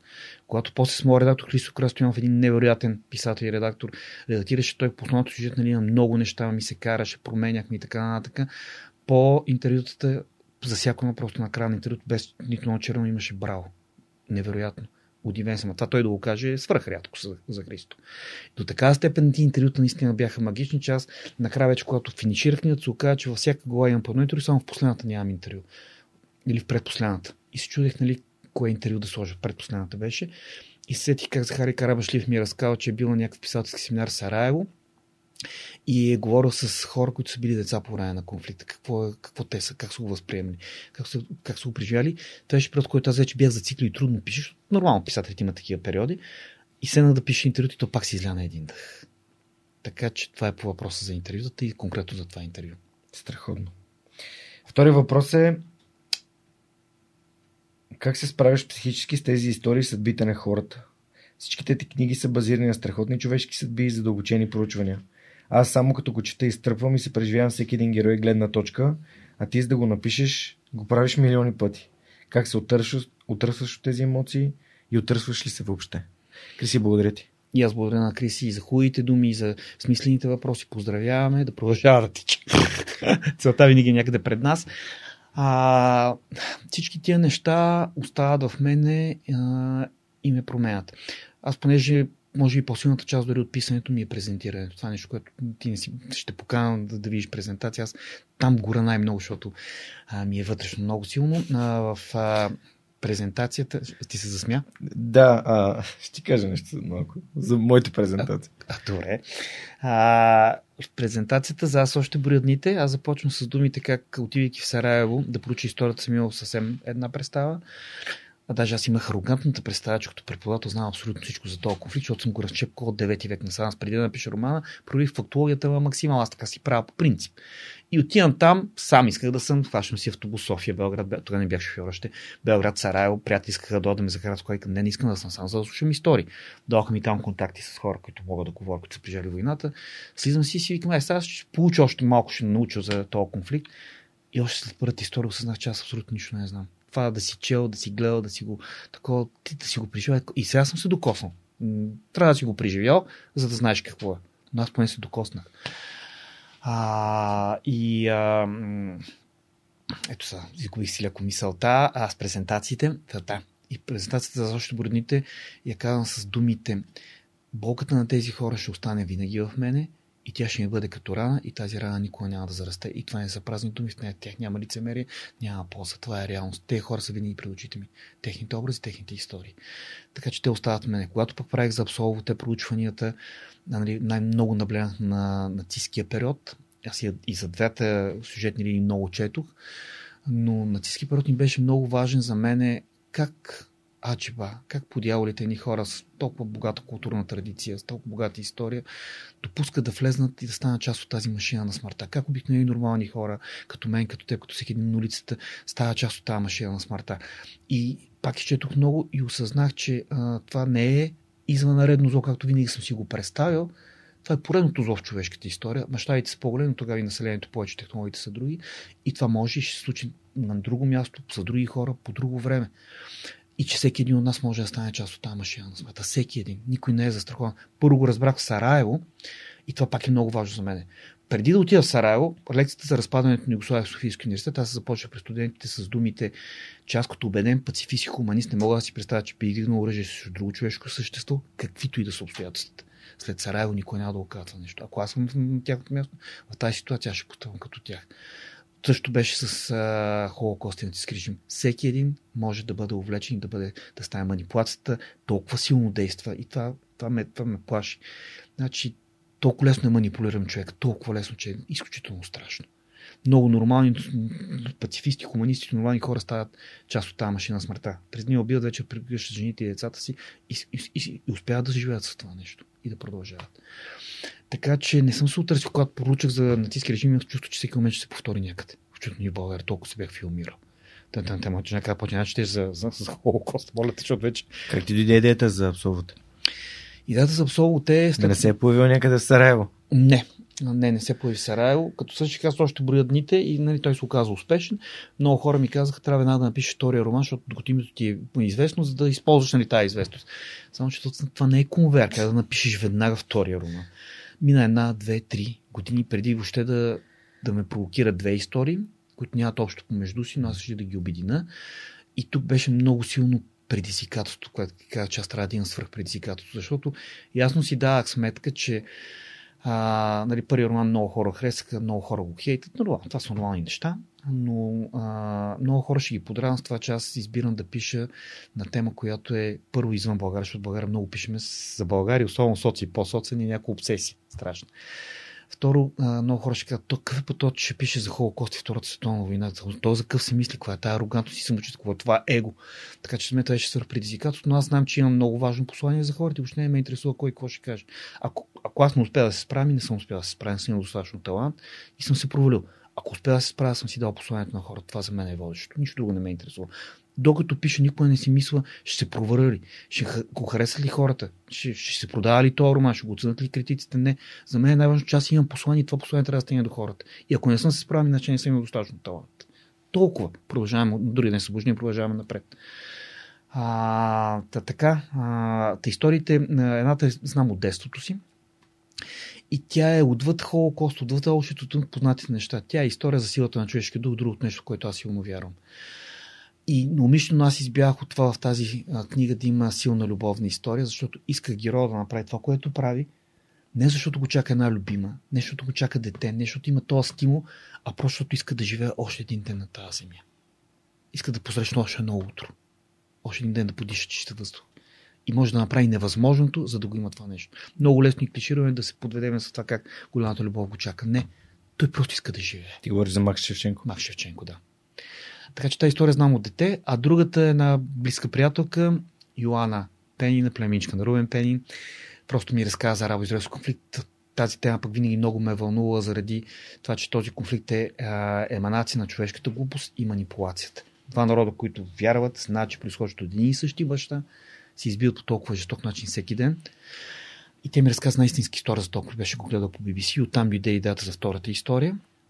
А пък във връзка с този конфликт няма да забравя един разказ на Георги Милков, а, журналист от БНТ. С него бяхме двамата участвахме в черешката на тортата, също един безкрайно интелигентен човек, който ни разказа как на гроба на а, техния общ прародител Авраам, Ибрахим съответно на арабски, Мехпала на пещерата, Мехпала, да, а, той каза следното, аз там не съм ходил, той е ходил и ми каза, виж какво, питал го, викам ти как го преценяваш, защото той също е специалист по този конфликт. Ти как го преценяваш, Жор? Той каза, ами аз ще ти кажа една история простичка.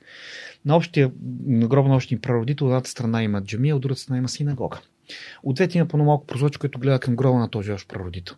Над неговия гроб е издигнато стена от дебела армирано стъкло, което двете страни е надупчено от куршуми, от камъни те дори на гроба на общия си прародител се замерят с злоба, с омрази, жажда за смърт и отмъщение. Ето е тая еманация на човешката глупост.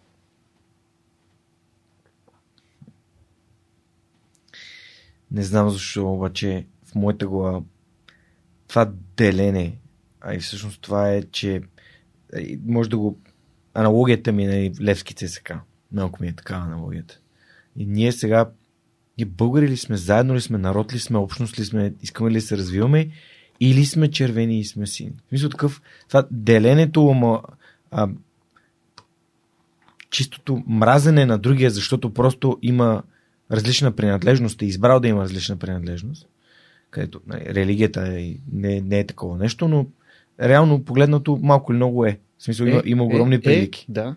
Защото ти днес можеш да си християнин, утре можеш да си мисюлманин, да. ако това е твой избор. Да. Защото ние живеем в свят, който е абсолютно свободен.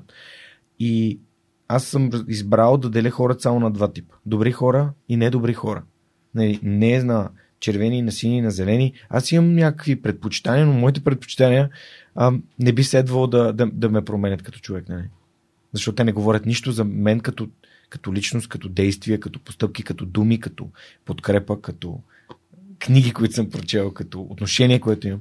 И, и за това просто смятам, че прекалено рядко а, хората се замислят за, именно за ето COVID.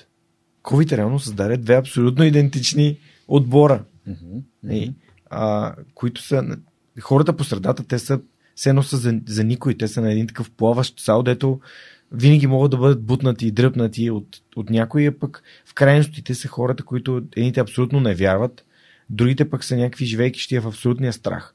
Нали? И съответно и създава разделение между нас, вместо да ни обединява и да ни казва, хей, от какво имаш нужда и да бъдем хора помежду си. Ще ни позволиш в този контекст да се самоцитирам.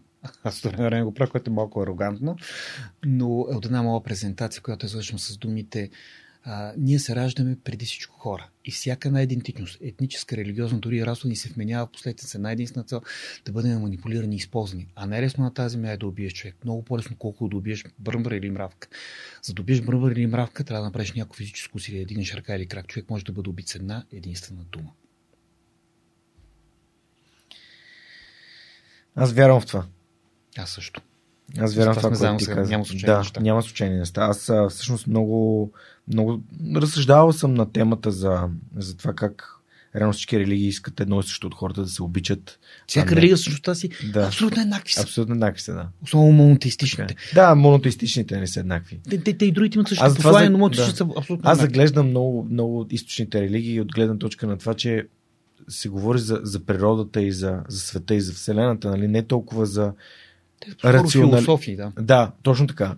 А не за рационализацията. Сега, нали, ти като не разбираш света, кой е създал света, кой е създал човека.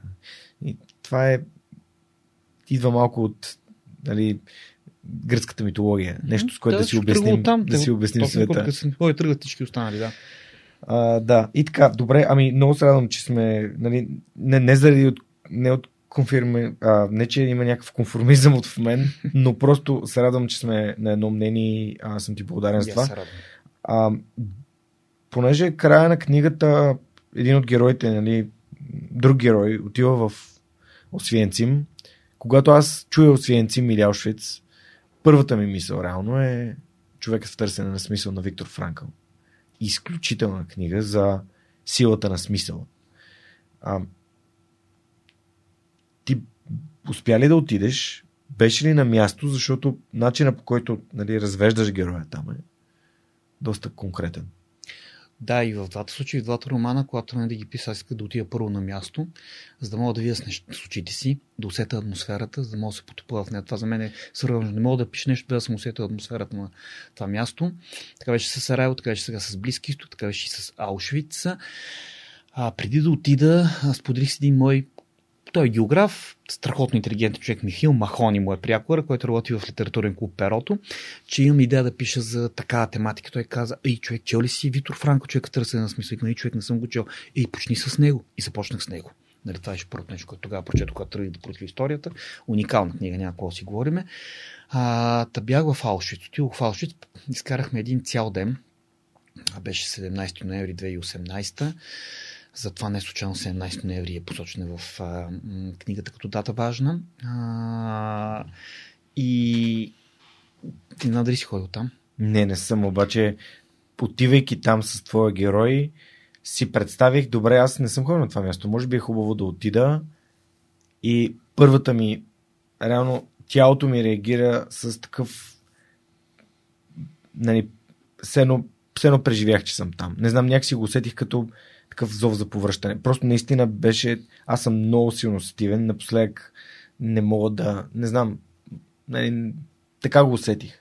Че това би било място, което би ме скър, скършило повече от куп. Аз това казвам, не би го препоръчал на никой. Всеки трябва вътрешно усетиш да усети иска ли не иска да отиде. Потресаващо е мека дума казана. То беше един такъв ледено студент ден, като ни обикарахме цял ден. И аз един много, много близък приятел, Марто, той си му ни гледа. И го поздравявам. Марто е уникален човек, защото е пълна моя противоположност. Крайен интроверт, много мълчалив, рядко се шегува и така, така, но занимава се с нещо техническо като работа. Ние и с жена му, и с детето, ние сме семейни приятели, близки, но той е човек, който живее с моите книги, когато ги пиша, не когато ги чете. И той ми дава много позитивна, много, не позитивна, извинявам се, градивна, креативна обратна връзка. Помага ми, когато зацикля. Просто е уникално да имаш такъв човек до себе си. И с него бяхме в Алшвиц. С него двамата накрая останахме сами. той се добява към 3 часа в целия комплекс на Аушвиц Биркинал. Той е Аушвиц едно са бивши полски казарми, те са такива тухлените постройки, които знаят. Там не е чак толкова страшно, макар че Будилата е първия крематориум, но а, Биркинал е страшно. Това е създадено само за смърт, за нищо друго. Той е машина за смърт с 4 крематориуми и бараките, такива, които ги знаеме. И накрая се оказа, че ние сме сами в целия огромен комплекс. Защото имаше и други групи, съответно, през деня.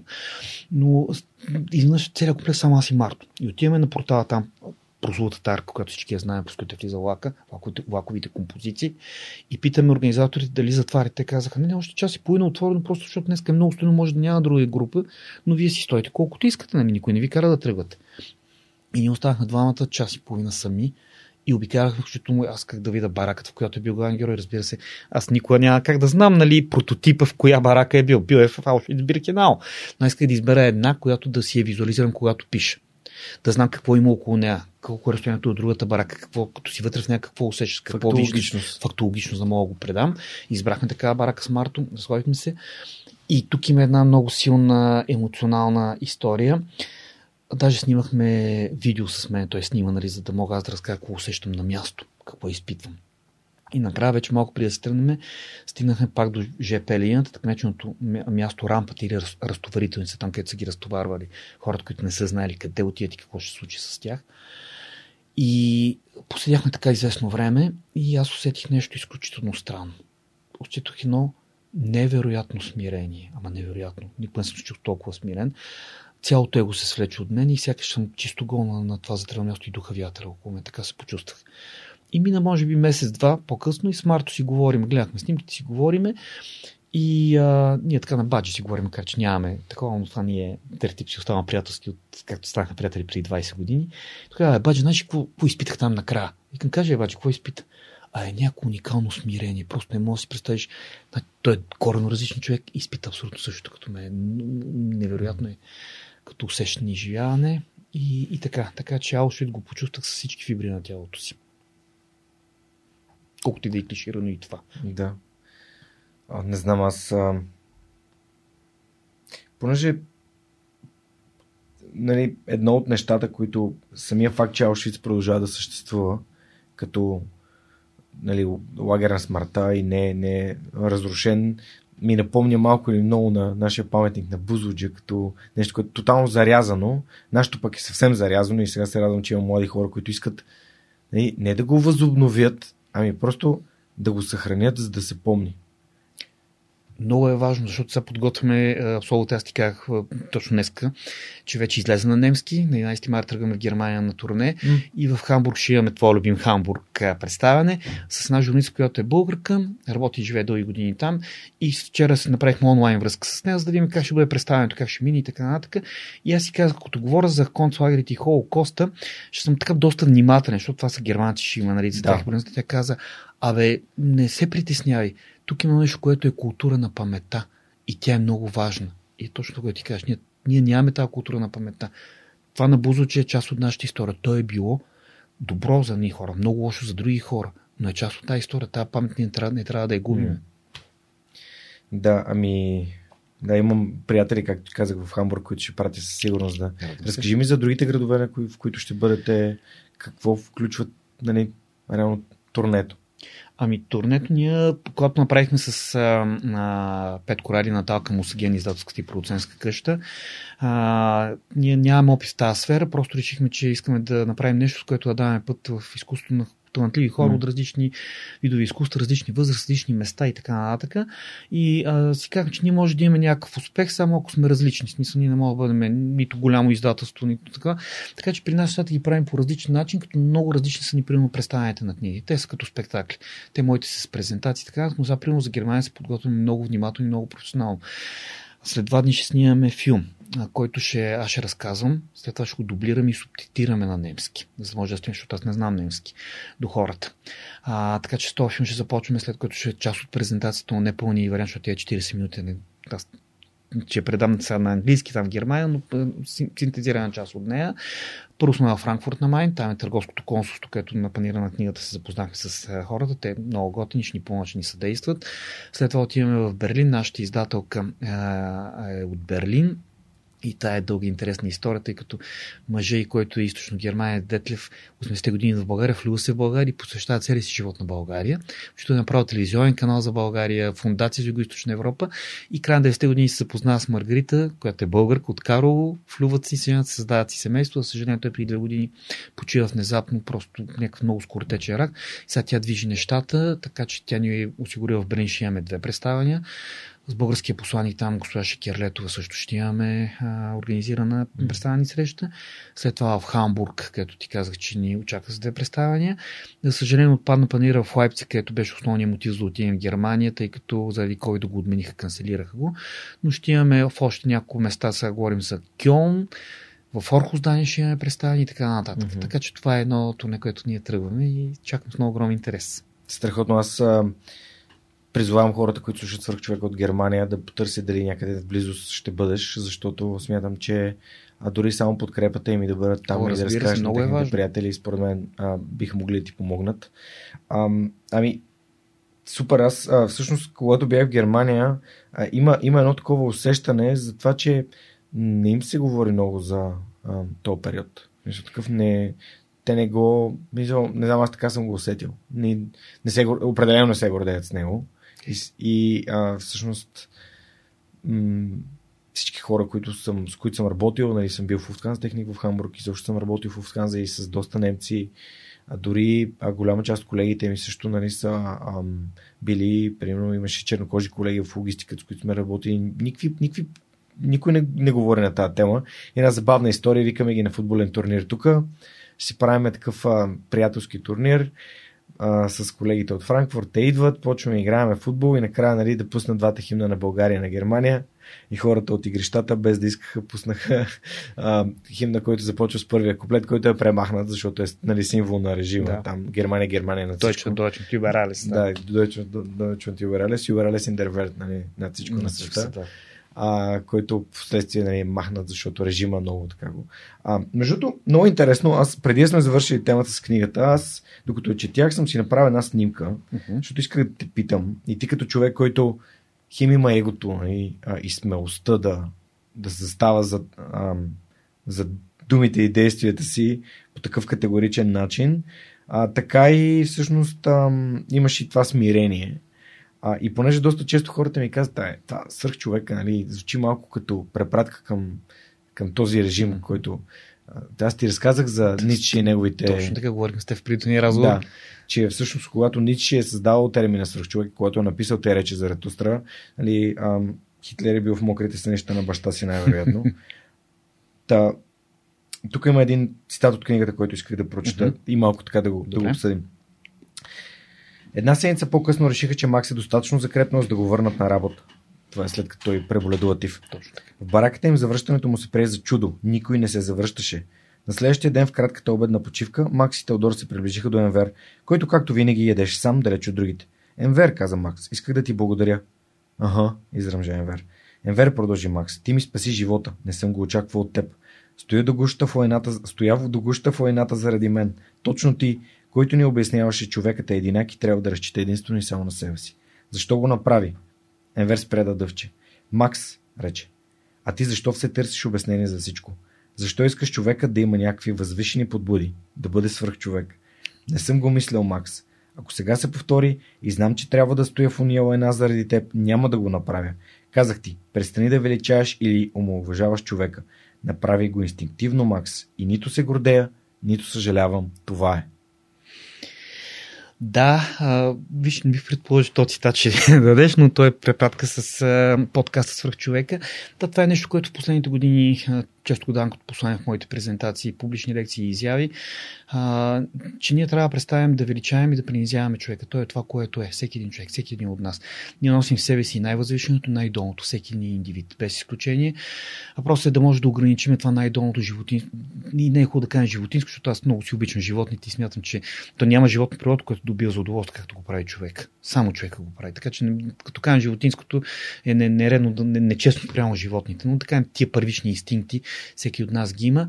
А, а, и а, всеки човек е свръхчовек, всеки човек е обикновен човек, нормален човек. Това е истината. Ние непрекъснато искаме или да го увеличаваме, или да го принизяваме. Няма такова нещо. Обстоятелствата, как реагираш на обстоятелствата, как успяваш да удържиш тия парични инстинкти в себе си, това те определя като човек, в крайна сметка.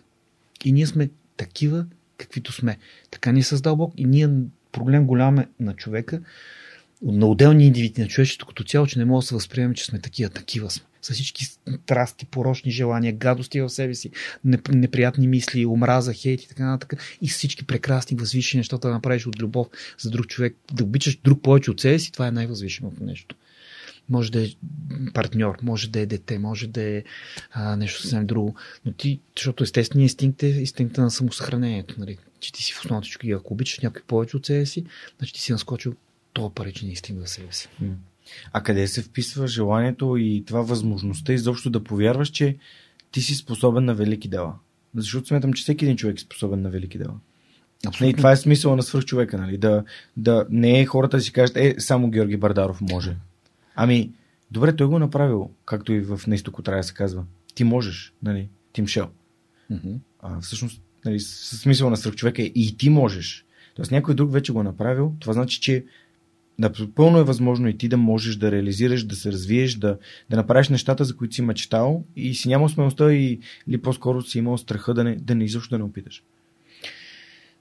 Абсолютно всеки може. Всеки един а, нали, моят живот, пример за това място, където съм тръгнал нещата, които съм постигнал, те пак спрямо много по-успешни хора, те са нищо, спрямо по-други хора, те са нещо. Те са нещо за мен самия, нали са голям успех за моят живот и моето възприятие за света.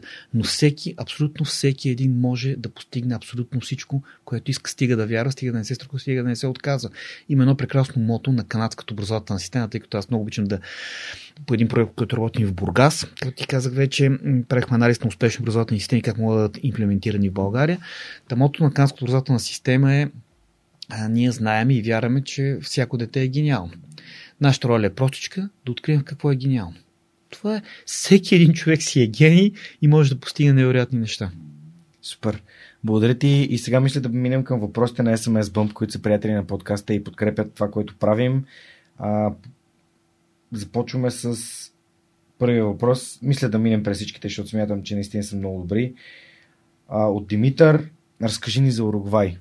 Ти ни разказа откъде възниква любовта. А ходил ли си в Уругвай? Все още не съм и мисля, че това така умишлено някакси си го база да си удължа това удоволствие за, в, в живота и да го видя наистина. Уругвай по принцип си е уникална държава отвъд тази история за футбола. А, значи почвам от там. Самото име Уругвай означава страната на пъстрите птички.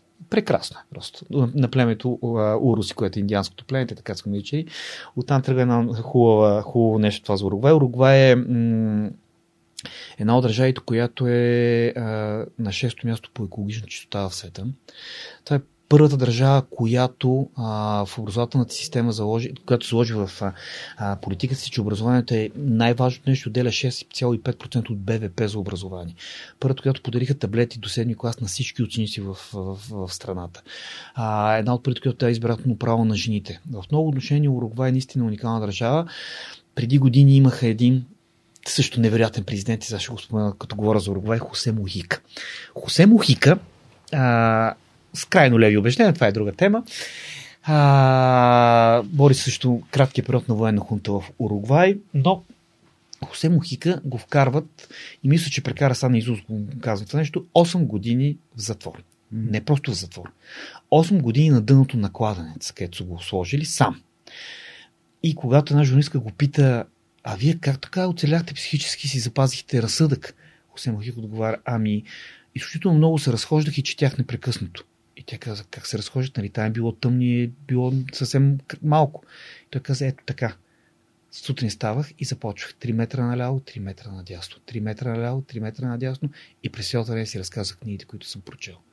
Така оцелях 8 години това нещо. Когато стана президент на Уругвай, той ще съвпадна с четвъртото място на световното първенство 2010 година. Той трябваше да отиде да гледа полуфинал с Холандия и точно преди излети каза, че няма да ги даде тия пари да харчи на данекоплаците, а огледа на, на плажа в Монтевидео с хиляда деца от сиропитарещ на един голям екран. А, той се беше отказал от цялата си заплата, която беше предпоследната по заплата в целия свят, само западна сама президента беше по-ниска, за да даде на хората. Живееше в една ферма, която е на жена му и караше Volkswagen 87, защото му е любимата първата и единствена и любима кола. И това е еманация на, на, на духа на Уругвай за мен. Хосе Мохика и тези неща. Скромността. Смирение, това да си, да може, да, да си малък, да постигнеш велики неща и да си остане смирен. Страхотно. А, супер, благодаря ти. Да, ние вече разгледахме твоята любов откъде възниква, така че мисля, че разказа достатъчно. А какво е най-важното качество, за да бъдеш добър оратор? Ние не сме стигнали още до ораторското майсторство и до презентационното майсторство, но Преси така ни изпреварва mm-hmm. с този въпрос. А... ще дадем контекст. Да. За да бъдеш добър оратор, първо, най-важното според мен е е изключително много да си чел и да четеш. Защото натрупаната обща култура от книгите ти дава възможност да изразиш това, което искаш да кажеш по най-убедителния начин, според мен. След това да че много техники, които ние преподаваме в курса, има си вроденото умение да си оратор, разбира се. Както ние казваме нашите курсисти, в началото на курса, повечето от тях идват, защото са супер притеснени, защото имат някакви важни презентации, пък не могат да си кажат. Ние не можем да направим от вас блестящи оратори, ако нямате заложбите. Но всеки един от вас може да бъде добър оратор. А, Теодор, а кажи ни някой любопитен произволен факт. любопитен произволен факт. Това за Уругвай земята на шарните птички, птички беше много интересен любопитен факт. Тотално неочакван за мен.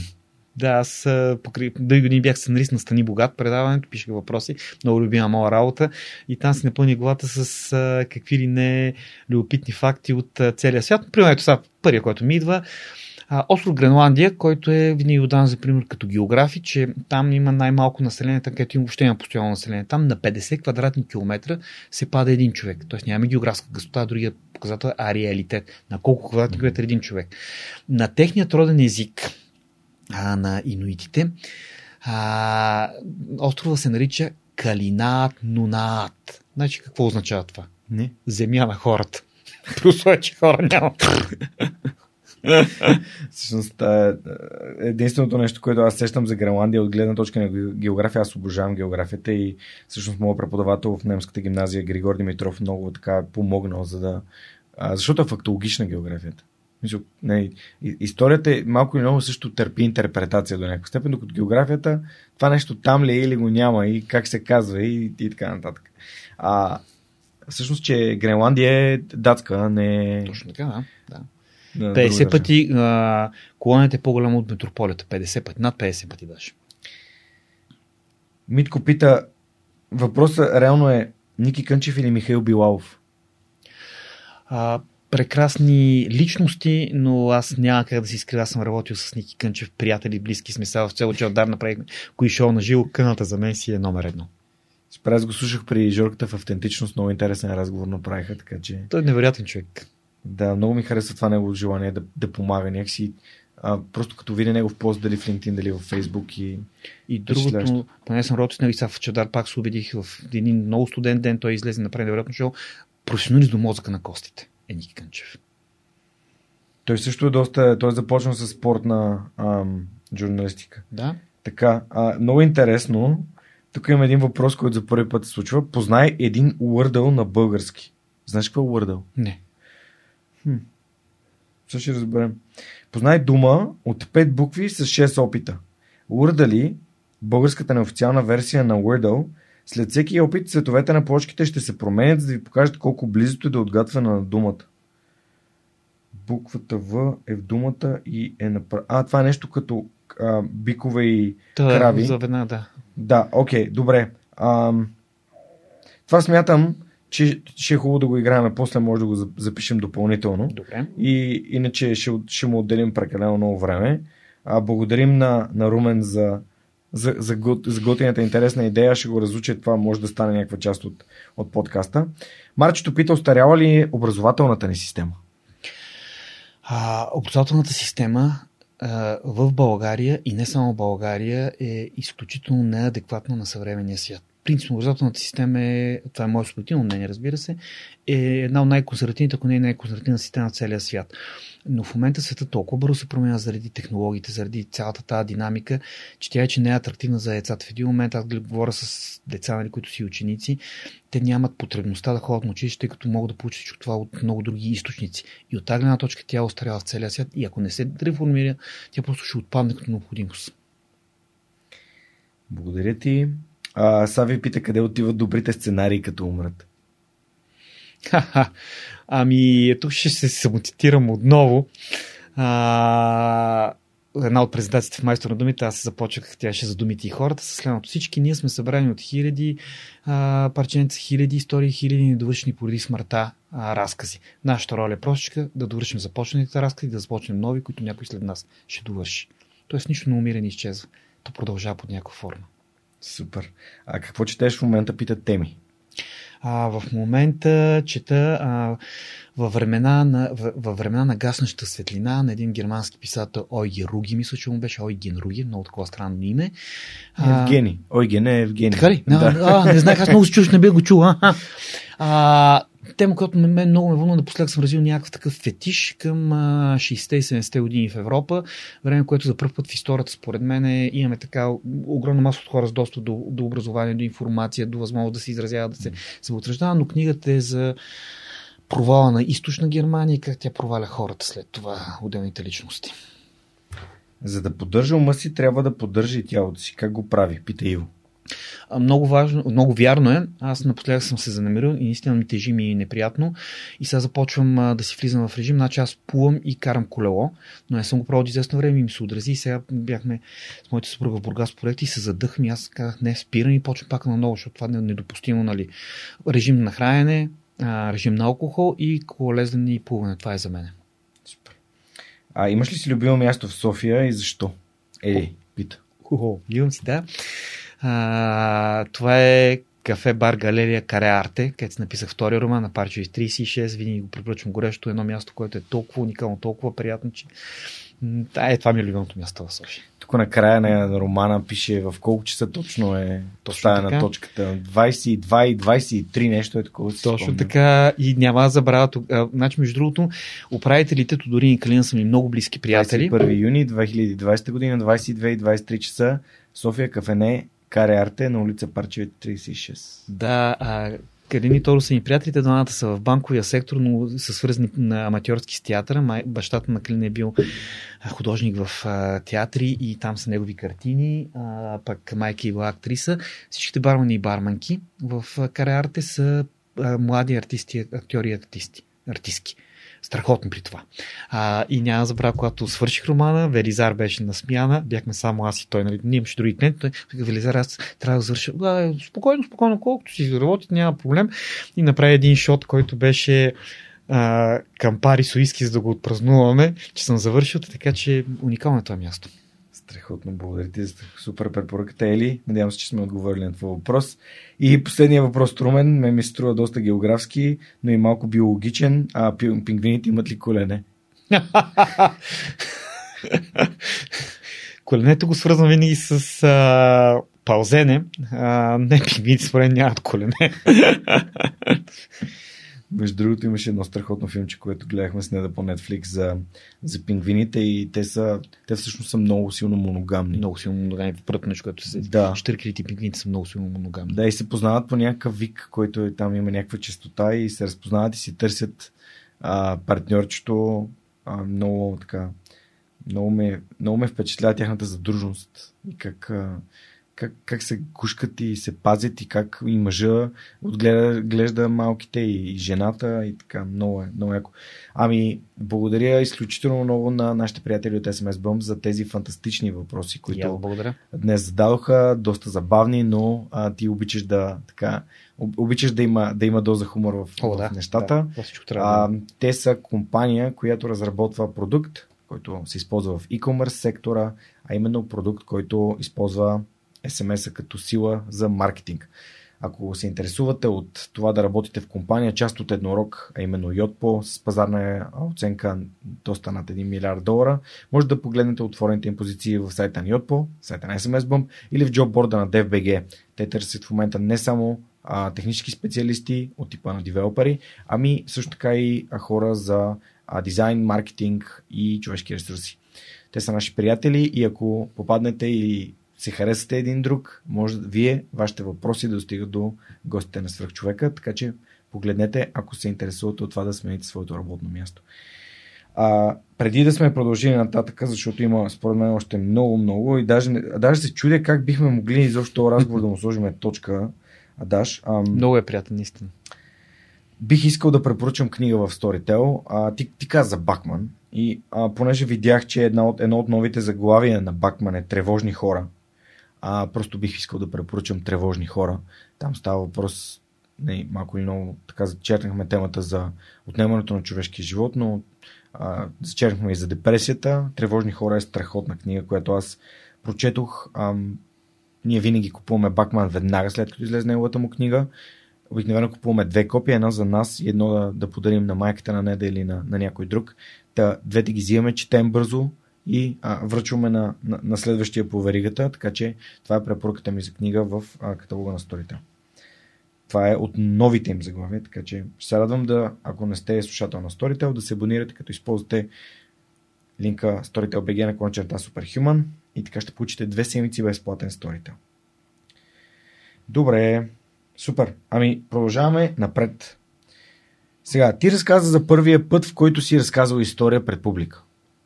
Естествено, не броим това, че като преподавател се изисква доста често да, да създаваш история, да привличаш вниманието на твоите студенти. В какъв момент решихте с Иво Топалов да създадете нещо такова като курс по презентационно майсторство? Защото, не знам, а, интересно ми е. Това е много а... важно. Хората го подценяват. Възможността да излезеш пред, пред хора и да. Много е важно, защото ние в съвременния свят постоянно се презентираме. Може да не е предолява публик, може дори да е само пред един човек. Ти постоянно се презентираш и е много важен, много важен ти умения. И съответно нашия курс. А, сигурно ние се запознахме по повод на моята първа научна монография Имиграция, конфликти и трансформация на идентичности в Европейския съюз, много дълго заглавие а, когато а, той, понеже работеше в едно издателство Барт и да ми каже нали, някои неща за разпространението, как мога да го направя, защото тогава нямах никакъв опит. И се оказа, че в този момент подготвя майстор на думите. Аз бях сказал, че презентирам, покани ме. Участвах три пъти, три пъти го спечелих този формат и станахме приятели много. Той е много, много интересен, много смислен и стойностен човек. И след третото издание ми предложи да направим такъв курс, където моята първа реакция беше е, Хилка, ще правим курс презентационно ораторско майсторство, като нито, нито един от нас двамата не го е учил това нещо. Аз съм географ, ти си културолог. И той каза, е, какво ни пречи да го направим? Нали, толкова много опит на сцена, ще предадем нашия опит на хората. И така се впуснахме в това начинание. Вече имаме над 17 издания, над 200 човека сме обучили. Много интересни хора са минали през нас. Сега от съвсем прясно виждам, че новия шеф на Кевър Станислав Тодоров мина и първо и второ ниво при нас. Много интересен човек от гледна точка на презентационните умения. А, и сега много страдаме, че две години пандемия не сме го правили, защото ние отказвахме да го правим онлайн. Просто е много неща предаваме, които трябва да ги видят на живо хората. Енергията е много важна. Енергията е супер важна, като той повече засяга ораторска част, с повече презентационната. Всеки от нас има сесия. А, те са 8 сесии общо. Винаги завършваме с нещо, което е провокация на нас, за нашите курсисти. На, на нас ни е много, много любимо. И така. Супер.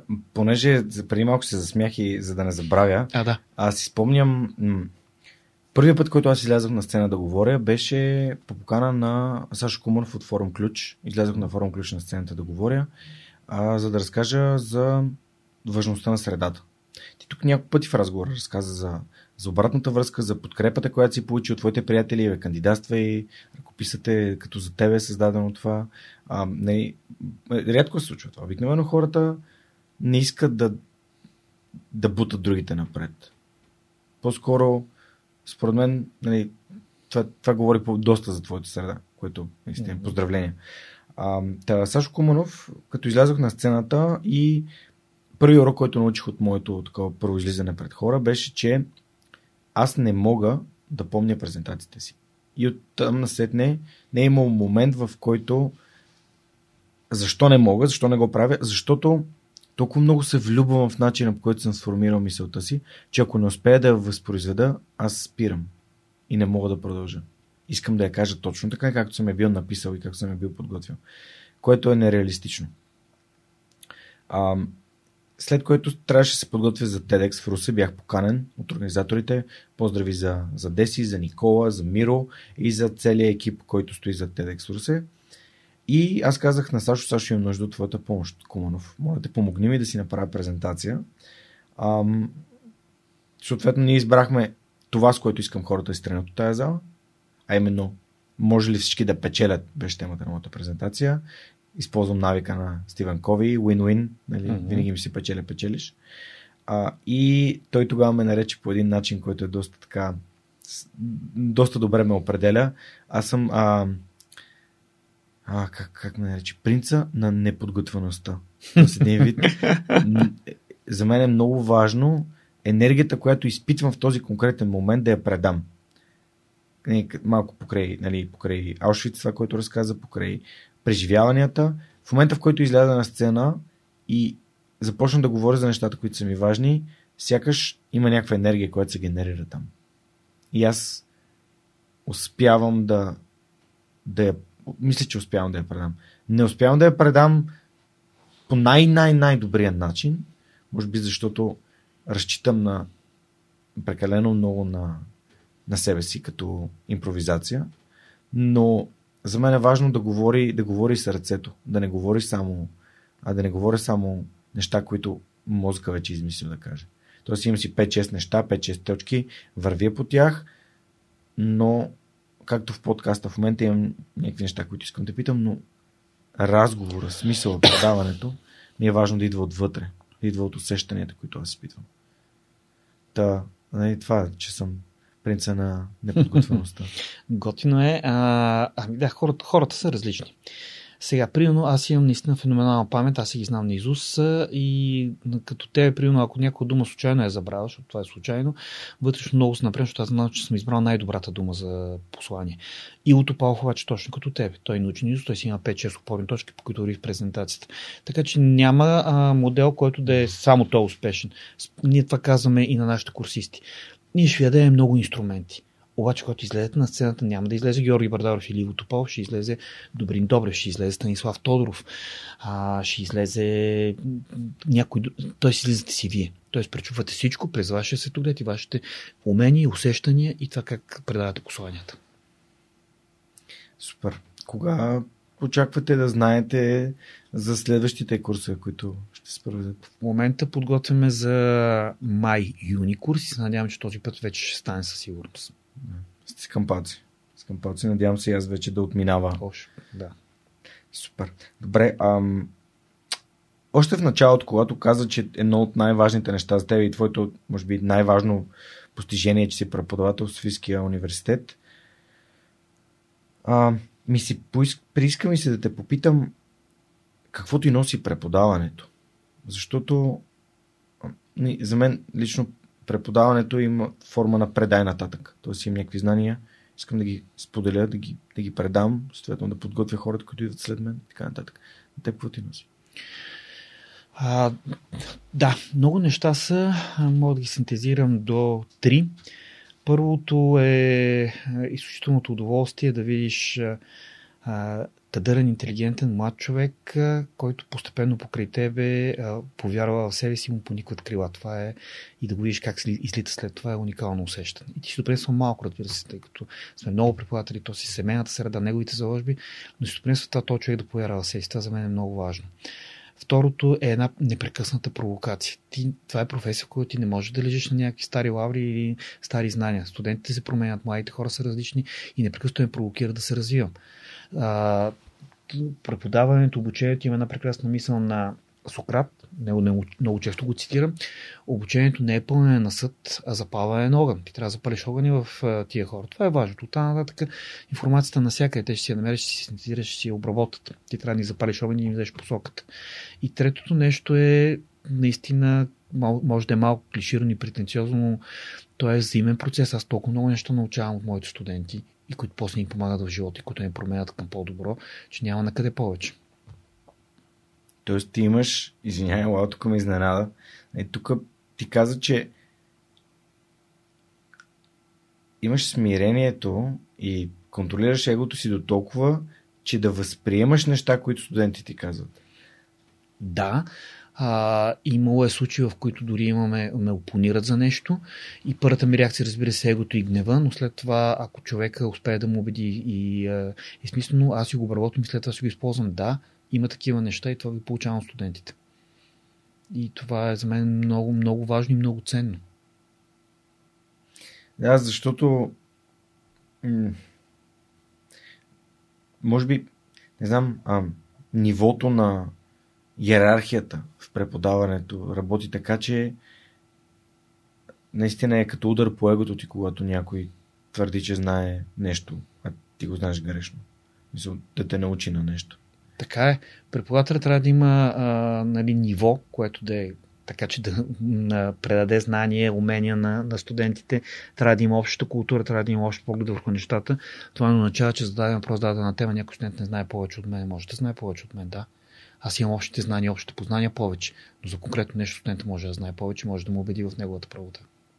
И понякога се получават невероятно интересни дискусии на ръба на спорове, смислени стойностни, в които някой иска да му убеди в нещо и е успял. Супер. А, ако всъщност, ако ме бяха прели, ако бях се записал в Софийския, щях да уча геология, защото mm-hmm. това беше... Не, може би ще да уча география всъщност. Те и двете са князи от география, двете са при нас. Да, да, не, а, идеята е такава, че а майка ми е завършила геология, майка ми е геолог. Ти ми каза, да? Да, била, нейният научен ръководител е бил професор Пимпирев. С който са много така добри приятелски взаимоотношения. Също ми е гостувал в подкаста, много интересен човек. Нашия подкаст завърши по много интересен начин. А, в един момент ние аз бяхме в неговия кабинет, тогава още записах с таблета mm-hmm. и той такъв обърна се към мен и каза, няма ли да приключваме вече? да, любимия на ориентирайте се към приключване. да, а, всъщност и друг човек от а, неговите експедиции ми е гостувал в подкаста, доцент Борисов Александров, преподавател по а, морска геодезия в УАСГ. Изключително mm-hmm. интересен човек. Изключително интересен много добродушен, добронамерен, страхотен. А, ако не се познаваш с него, мисля, че би бил много... се познавам, не, не, не се сещам. Страхотен, страхотен. Боби е просто... А, даже на графа се видяхме преди няколко дни и си говорихме така а, много сърдечен и а, много се радвам, че, че гостите, с които идват тук, реално си тръгвам с едни нови приятелства с тях и това е, това е прекрасно. А, иска да те попитам за всъщност за създаването на една книга. Сигурен съм, че има хора, които в момента ни слушат и са имали идеи или пък са писали книги и нещо ги е, как да кажа, нещо ги е спирало да я напишат, да я изпратят, да, да я поправят, да я изпратят пак и така нататък. Ти какво би посъветвал хората, които имат книги в главите и в сърцата си? Това, че казах, че много важно е да не се откажеш, да вяра себе си, да ако искаш да, да създадеш нещо, да го представиш, да търси всяки възможности и канали. Сега по че самото писане на книга има една специфика, когато става въпрос за роман. За хората почват с по-кратките форми. Аз съм почвал няколко пъти роман. Само ще приближим микрофона. Да. Няколко пъти съм започвал роман и много хора са ми споделили, че е било по същия при тях тръгваш с някаква супер идея, пишеш 30-40 страници, стигаш до първото зацикляне, не мога да продължиш и се отказваш и спираш. Така че аз няколко пъти почвах и спирах. За да напишеш дълга форма като роман, трябва да си зверски опорит, трябва да си готов на това, че това е къртовски труд. Рядки са моментите, в които се случва на вълшебна магия и нещо се излива. Другото е едно къртовско мъчене, мъка, докато стане както трябва. Понякога изпадаш крайен бяс. Ти знаеш какво искаш да напишеш, знаеш как трябва да го напишеш и не мога да го напишеш. И това още повече те потиска и ти изнервя. Така че а, а, най-важното е да не се отказваш. Да имаш смелостта да продължаваш силата и, и да вярваш в себе си. Ти, ти как пишеш? Защото а, детският писател Цвета Белчева ми беше гостувал и ми разказа тя как пише. Разказа ми за а, техниката на, ако не се, ако не се лъжа, на Йон Несбио, който ага, отваря лаптопа, да. пише няколко думи, прочита ги, гениално, затваря лаптопа. Разказа ми естествено и а, за Стивен Кинг, който си има отделено време, в което си пише. Няма значение, сяда и пише. Стивен Кинг и неговото записането. Мемуарите му там са много ценен инструмент за това. как се пише, но ти как пишеш? Освен, че пишеш в Артека. А, да. А, аз Каре, пиша, пиша кареарте, да. А, по принцип пиша в а, място, което носи много специфична енергия и това са барове, това са публични места. А, за мен е много важно да съм на такова публично място, енергията да ме зарежда и около мен да имам много непознати хора. Тогава най-много се оглавявам самия себе си, това, което пиша. Вкъщи редактирам, но когато съм сам на тишина, на тишина оставам никога, тъй като постоянно Jazz FM работи. Аз съм постоянно на музика, от дете съм така. А, но записане трябва да е публично място, да има много хора около мен. Тогава най-си в историята. Но другото нещо е, преди да седна да пиша, аз хода изключително много пеша и си развивам следващия епизод в главата. Целя. А, диалозите си ги разказвам на глас. А, даже моето жена каза, някой ще те помислят за утре, ще приберат, не да ти си публична личност, може и на глас да си говориш. Дала час се поглавя и почвам си, да си ги предавам на глас, нали, да си, да си ги разказвам. Това е една от техниките, които преподавам и в курса за презентационно майсторство, между другото, и сам съм си открил. А, когато започнах да преподавам и много неща, влизат хора, излизат хора, разсейвате. И аз си казах, окей, това трябва да го тренирам. Как да го тренирам? Ами ще ходя по улиците и ще си говоря на глас презентацията. Ако успея да се изолирам от погледите на хората, които ме гледат супер странно, нали, че то си говори, значи в залата ще се изолирам от всичко останало. И това си ми остава като тертип. Така че първо си го разигравам цялото цялото нещо и сега в бара и го пиша. А в бара, когато го пишеш, понеже на мен шумове, звуци ми пречат, аз съм изключително силно одялен и бих, ако в момента чувах хора в съседното помещение, които говорят и аз ги чувам, в смисъл такъв, ам, хващам разговора, не е просто да е шум. Хващам разговор, хващам думите. Мозъка ми много често се опитва, примерно като седна в заведение, да се храня, да говоря с нея, да и чувам хората на другите маси, какво си говорят. И това ме изкарва от фокуса. И, и, и ми пречи, аз не мога да пиша на публично място. Аз най-лесно мога да пиша сутрин рано преди някой да е станал или потъмно или просто някъде самотен в гората или някъде сам. Сам. Ами аз Може това... да има музика за фон, но без текст. Аз съм визуален. А, на мене ми помага с така съглавявам самия себе си. А, когато има около мене хора, те си говорят, Първоначално, първоначално чувам думите, както и ти, нали, какво си говорят. След което остава само фона, който ми помогна да си влеза в самия себе си, в моята си история. И така, но, но това е различно, всеки е различен. Аз така, така е при мен този метод на писане. Как стана така, че стана сценаристът ни богат? А, и пак така на пръв поглед случайно, но както как няма случайни неща, моя много близка приятелка и колежка следното Теди Пиперевска, в която чиято фирма работех на нейния, на нейния мъж Лъчо, първоначално компютърната анимация, я взех за шеф на, сцен... на въпросите на сценарния екип, тъй като тя е с невероятно богата обща култура и тя ме покани първо на проба, оказа, че а, съм успешен и а, така останах повече от 10 години съм работил. Освен сте ни богат, съм правили много други предавания. Аз обичам България, това го знае всяко хлапе, един срещу всички и така нататък.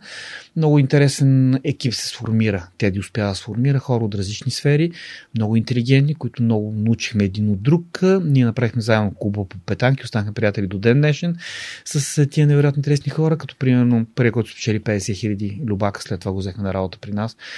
Уникална обща култура, Юли художника, Станката, психолога, шефа, която след това стана шефка на простите Хриси и остана с това прякор шефа и така нататък. Така че това беше много обогатяващо. Имаше моменти, в които а, не ни се е прибирало, толкова ни беше интересно да работим и да правим въпросите. Има, помагахме си взаимно, търсихме да е най-интересният възможен отговор. Мисля, че 2006 или 2007 тъй като има класация всяка година на Селадор, които са холандският фир... компания, която го създава предаването, класация по качество на въпросите, качество на водещи и цялостно на студиото на всичките в света как изглежда. Ние решили, че трябва да сме първи по качество на въпросите. Е, финиширахме трети след Италия и Русия, но това беше много голямо постижение. Супер, много интересно звучи.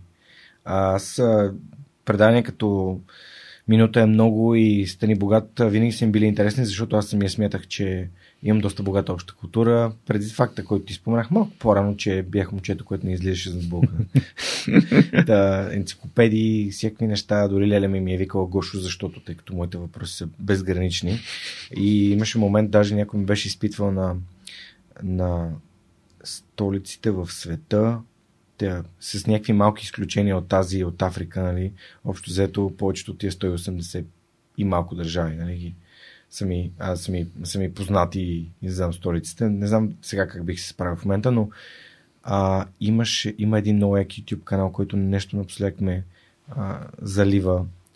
Лингуино ли беше за... Задават въпроси, географски въпроси на хората. А, малко като тези американските сещали са. Mm-hmm. Посочете къде е Австралия и те забиват в а, Аризона забиват него. Такъв тип неща. Това винаги ме за мен да не можеш да видиш по-далече от носа си е буквално да нали си американец и да не можеш да видиш по-далече от носа си.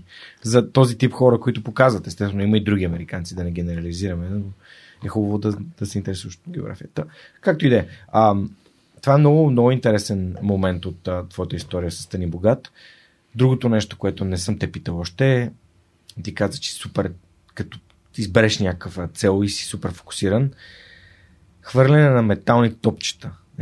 Как стигна до петанки изобщо?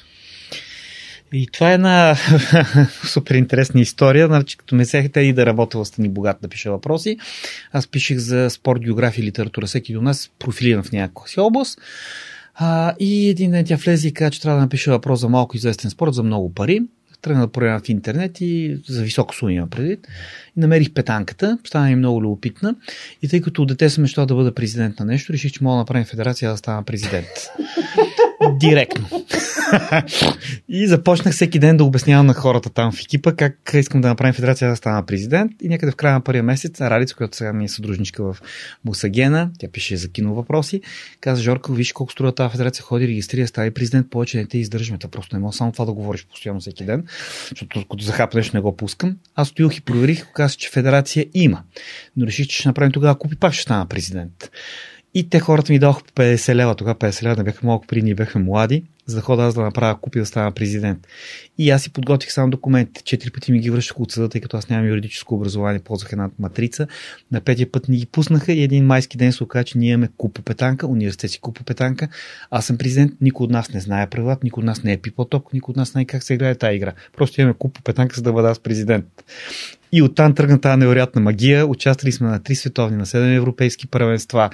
От тази моя... Тоест, проучихте правилата проучихме, да, ние, да, тогава Юли художник каза, пичо е, ние да ходим да поиграем да видим как става тази работа. Куба все пак си е наш. направихме първия сайт за петанка в България и 2004 в края още първата ни година един немец ми писа, че в момента 2005 има световно първенство в Брюксел, защото да не отидем да участваме. И аз веднага убедих моите хора да отидем да участваме на световно правителство. Намерихме спонсор, който ни даде 3000 лева да пътуваме до там. И ние тръгнахме и бехме играли седмица преди първенството, една моя близка приятелка Нори, която знае френски, влезе в сайта, който беше само на френски и каза, Жорка, бе, те са две състезания, тройки избивачи. А ние играхме в България само на тройки, никой не знаеше, че има избивачи. И към Нори, това е избивачи? И тя ми преведе правилата, той като дуспита в футбола доста сложни, каза, някой от вас трябва да участва, задължени сте. И моите хора казаха, абсурд, как ще играем нещо, като не знаем правилата и участвах аз. Се записах. И заминахме на столно първенство за това как разсъждавам аз на летището в София, докато чакахме полета за Брюксел и си говорихме какво очаквам от първенството. Аз че очаквам да стане световен шампион и си го вярвах.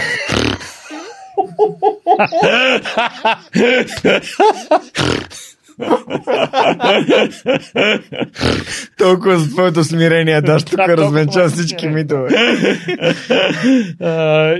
и, така. И след което наистина имахме толкова емоции живеене, включително бяхме световно престол в Кайхуа, Китай, близко до Шанхай, световно престол с Жин. Нашите жин спечелиха квалификация 2018, участвахме.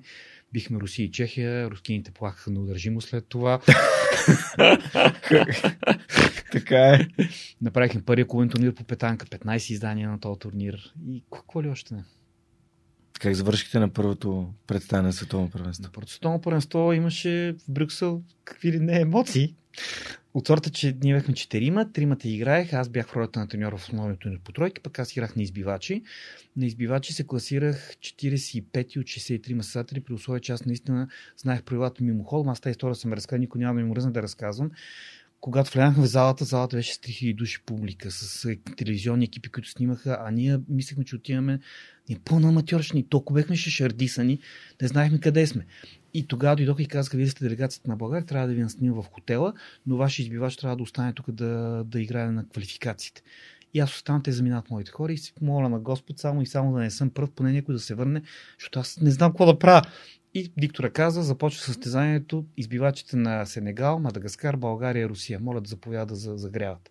Излизаме пред тия хора да загряваме и они играят, особено африканците, петанко от 5 годишни от цяла всяка топка, аз не знам къде да застана. Седа като, като, като шашнат от всякъде. И даже сбърках позицията, къде трябваше да застава да тренираме. До рече Руснака ме види и каза, мой друг, ние така тъй там, а мяч днес. Аз отивам, а. Излизам да... И тогава пека пътеки една от към главната трибуна, една по средата и една от към другата трибуна. И вика са, да, господи, можете само да съм на втората пътека, поне да не ме гледат хората, че как играе. И диктора каза, започва на първа пътека Георги Бардаров в България. Под към официална трибуна. И в първите три движения, които са по-леките, не направих нито една точка. И вече вижда как завършвам с нула точки, но това за мен, не, за моето смирение и за моето его е ужасно да съм последен и за нула точки. И точно в този момент един от моите приятели, който беше си оставил багажа хота и тичаше да не съм сам с танката, дойде. И някой трябва да ти връща топките. Тогава ми ги връщаше тунизийския тренер, че нямаше никой от моите. Той застана зад кръга. Не знам дали това му успокои, но аз успях да направя 12 точки, включително в последното движение си избил едно много малко топче, го оцелих от 8 метър. Това е магия, как става. и така. А иначе в тройките а, се класирахме пак някъде около 47-8 от 63 отбора.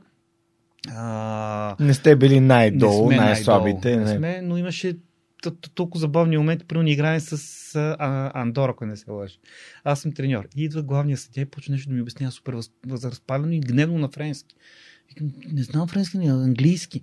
И той почва да ми обяснява, и когато аз разбирам какво ми обяснява, ми идваше да потъна в земята от ужас. Той ми обяснява, че това е световно първенство и всички отбори са с екипи. А моите хора, единия с къси гащи, другия с плажна паделка, третия с зад. и, и ти аз не знам какво да отговоря. И почвам нещо да обясня, така, моля ви се, поне еднакви фанелки, поне това ви моля. а, даш, не знам, аз, аз съм сигурен, че където и да отидем, ти си имаш след някоя така история да разкажеш. Та така. Добре, а, разкажи ми сега, ти вече покрай въпросите и петанка, нали, а, разказа за всъщност за твоите приятелства, които са отвели до издателство.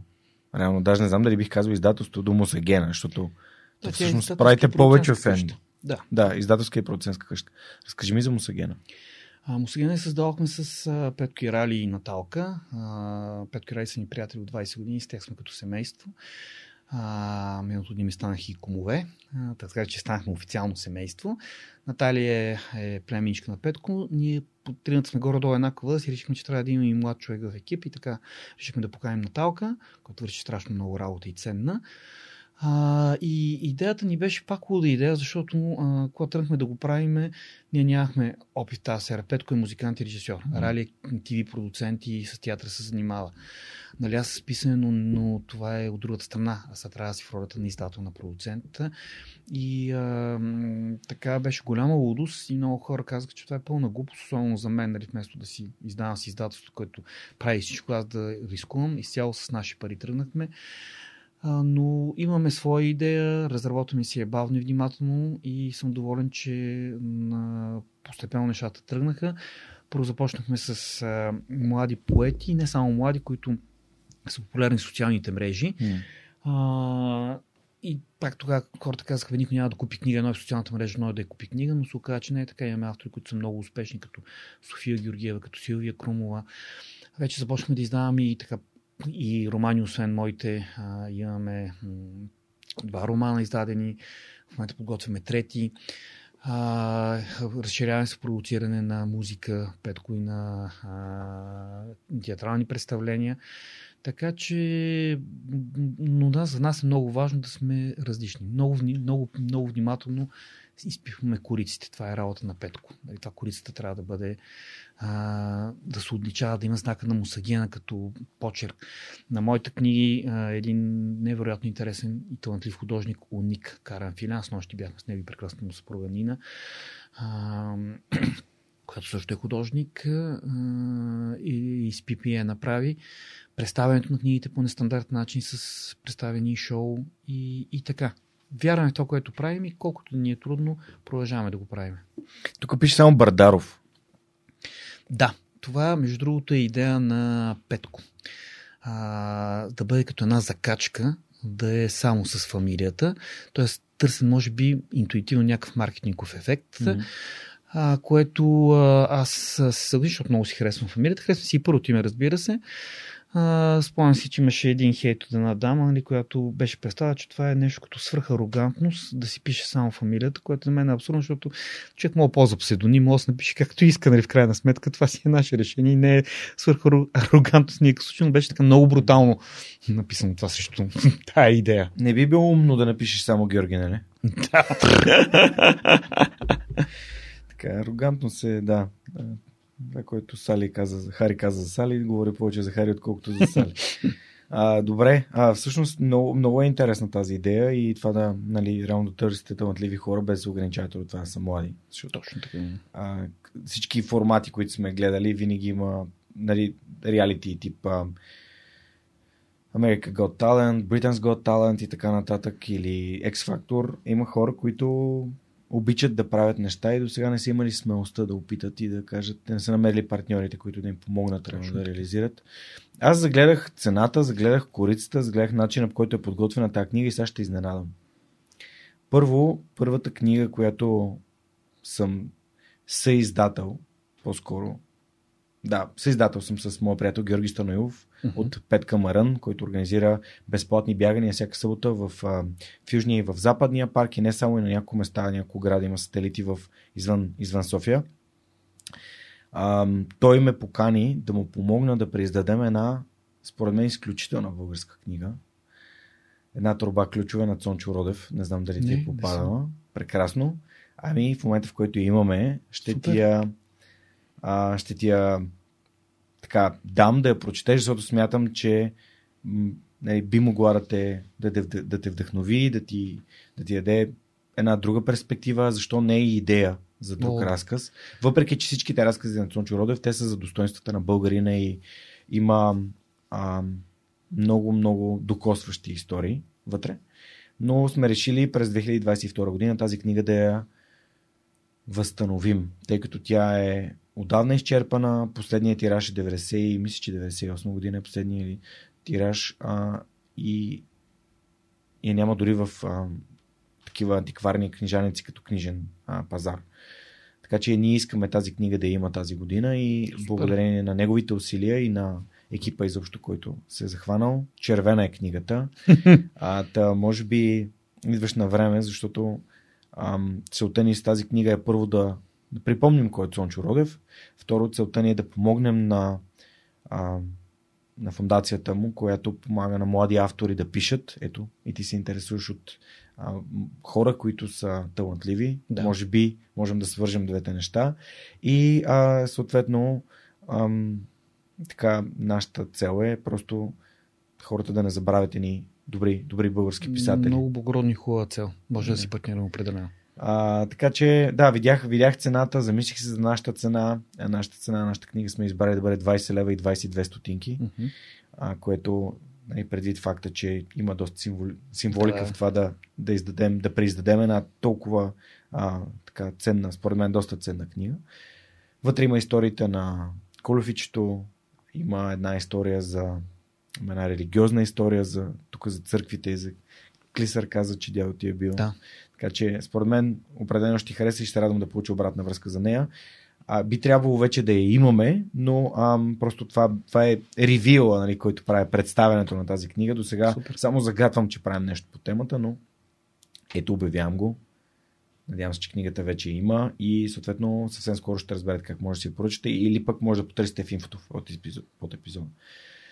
Добре, ам, така, говорихме за Мусагена, говорихме за книгите, а, говорихме за предстоящото турне в Германия. Ти спомена, че аз още броя дните и има на испански. А, да. И се превежда в момента. А, преведен е напълно. Едно Каква е обратната връзка от хората извън България, които четат твоите книги? Да, чакаме тази година и двете неща ще се случат и в Германия и в Испания с двете книги. А, трябва да излезе до май месец. В момента издателството бяхме, което е в Испания. Последни въпроси имаше и миналата седмица преводач, който живее в България, Рубен Григоров, много интересен човек, им отговори на последните въпроси и те минали то понеделник, с на края на седмицата, в понеделник я дадоха за печат. Така че се очаквам да излезе. Единствената обратна връзка, която сме получили от двамата, единия от двамата собственици на издателството, че има много позитивно очакване, очаква тази книга да има голям успех и че на него самия много му е харесва, но това все пак е един човек. Те първо ще видим вече реално как ще се случат нещата. Да. Страхотно. А между другото забравих да кажа а, за Наталия е фена на 2200 подкаст. Нали? Точно така, Наталка. Така, Наталия специално да я поздравим, че е фен на 2200 подкаст. Едни страхотни приятели на, на, на свърхчовекът. Без Цецо и Орлин и Фил този подкаст нямаше да бъде във видео, тъй като нашите първи епизоди са заснети с една от техните камери. Да. Така че безкрайна признателност и благодарност. Те знаят, че винаги могат да разчитат на нас и ние сме убедени, че може винаги да разчитаме на 2200 а, страхот, страхотни са момчета, вършат страхотна работа в Супер. техния си формат и изграждат общност от мислещи хора, което според мен е изключително ценно. Така че надявам се, че сме спечели още един фен в лицето на, на Наталия и за, и за, и за свръхчовека, но а, смятам, че в България трябва да има качествени подкасти и да се подкрепяме най-вече. Добре, а, преминаваме към, може би, някои от така, последните въпроси в епизода. Доста хора не ценят положителното, което се случва тук. А именно, според мен, хора като те показват, че положителното се случва.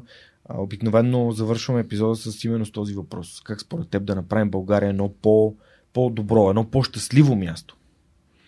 Ние с теб в предварителния разговор си оговорихме това. Според мен първата крачка на много важна е да спрем да, готовим, да говорим негативно за България. Омръзнало ми е от това то крайен негативизъм. Ние просто внушаваме на младите хора, че няма никакъв смисъл да живеят тук. Да, има много бъгове, да, има много недостатъци, да, има много неща, които не са окей. Okay. Аз ги виждам много добре, защото съм и на тия години съм минал през какви ли не етапи от живота си. Също предварителния разговор с теб, аз ти го споделих, че имаше момент около 30 си годишна, когато бях много гневен на всички, аз говорех много негативно за България. И в момент сам за себе си спрех и казах, човек, ти живееш тук, ще живееш тук. Това е абсурдно. Нали, нищо, че потика ти, че искаш да промениш нещо към по-добро. Не може с негативното говорене да ги подобриш, т.е. да ги направиш по-добри. Така че първото да спрем да, да говорим и да мислим негативно за България. България има огромен потенциал, България има много ресурси, България има страхотни млади хора. Всичко това е отлична предпоставка ние да имаме по-добро развитие. А, от там нататък как може да бъдем, как може България да стане по-добро място да живеене. За мен много важно е, и това го виждам в младите хора, слава Богу, и до се запази, е да се развие една креативна маса от гражданско общество, което да бъде коректив на всяка една власт, където и да е, независимо коя е партията, местна или национална или така нататък, защото това си е нашата държава, това си е нашето място, където живеем и ще живеят децата ни и ние имаме отговорност то да бъде а, по-добро място. А, политиците, няма да забравя и това ще го вметна сега, 2008-2009 бях на специализация в град Австрия, Кар Франц на университета. Много ми помогна в много неща и проби начин наистина на преподаване. Но там хората са, ти си видял в Германия, потом също и в Германия, изключително любезни. Правят да се чувстваш добре да работиш, но никаква по-близка връзка. Нали? Дистанцията си седи на разстояние един единствен път си отпуснаха да говорят с мене по-лични неща и това беше на коленото парти в един турски ресторант ме заведоха. А, но те, аз специализирах не в географски департамент, а няма географски всъщност, а департамент за история на Юго-Источна Европа. Така че не е толкова странно, че отидох в турския ресторант. И започнаха да ми задават въпроси. Всичките от департамента преподаватели, които не бях си говорили тогава с мен. И основният въпрос беше как живеем в България, как издържаме по този начин да живеем, що не направим нещо, нали, така нататък. И аз по типично българска традиция включих на автопилот и започна да обяснявам, те политиците са ни виновни, те политиците са ни такива, те политиците еди си и моя супервайзър Карл Казер, който е световно известен професор, ме погледна и каза, Георги, това, което говори са пълни глупости. Политиците навсякъде са абсолютно еднакви. Това, което е различното, че тук какъвто, колкото я си богат, какъв ти полз да вземеш, никога не може да заобиколи закона. И второто е гражданското общество. Всеки един човек да види най-малката несправедливост на улицата, отива и подава сигнал, първо, защото знае, че ще се обърне на този сигнал, и второ, утре той може да е на място на човек, който в момента е пострадал. И някой друг ще се обади за него. Това е разликата. Така че ето начина по който трябва, ние трябва да осъзнаем, че това е нашата България и че всеки един от нас с действията си, с постъпките си, с това, че и не трябва да мълчиме. Нещо друго, което а, е много важно. Ние, поне моето поколение, младите може би не са така, беше възпитано в това, че да мълчим. А, мълчанието, както аз често го казвам, мълчанието е злато, само когато няма какво да кажеш. Когато има какво да кажеш, когато ти идва да крещиш, но мълчиш, тогава е престъпление. Това е много важно. Склонена глава, сабе не си, че. И се оказа, че а, един ден бях поканен за Хари Карабашлиев гостува на моя лекция в университета етнорелигиозни конфликти и се оказа, че той е направил проучване, че такава мисъл преди социализма не е съществувала в България. Нали. Това отговаря на доста въпроси. Да, и това много ме впечатли. Това, което тук. Захари Карабаш ли е в момента в България ли? е?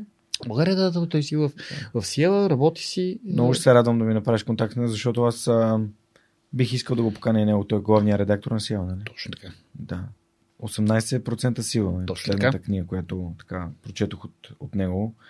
А, но имам там и грехове и пред него, че не съм чел Хавра, не съм чел там другите му Утре, знакови. утре се събуждаш нов ден, е, греховете се Нов ден. поправят. Поправят. А, дойде ми, между другото, едно нещо на ум и мисля, че ще бъде интересно на хората. Ам, да завършваме епизода с, или поне да включа този въпрос а, в този и в следващите ни епизоди. Кой е любимият ти провал? Имаш ли си любим провал? И какво научи от него? Защото не искам хората да остават впечатление, че тук гостуват само хора, които един вид успеха им е предначертан и те са обречени на този успех. О, не. Със сигурност не е така. Аз съм имал немалко провали в моя живот.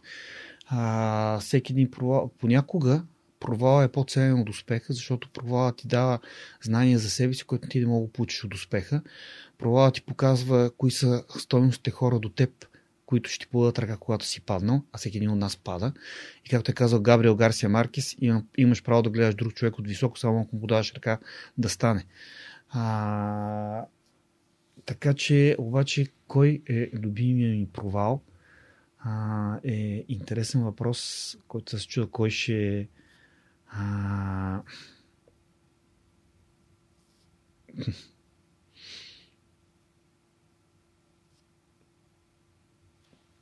А...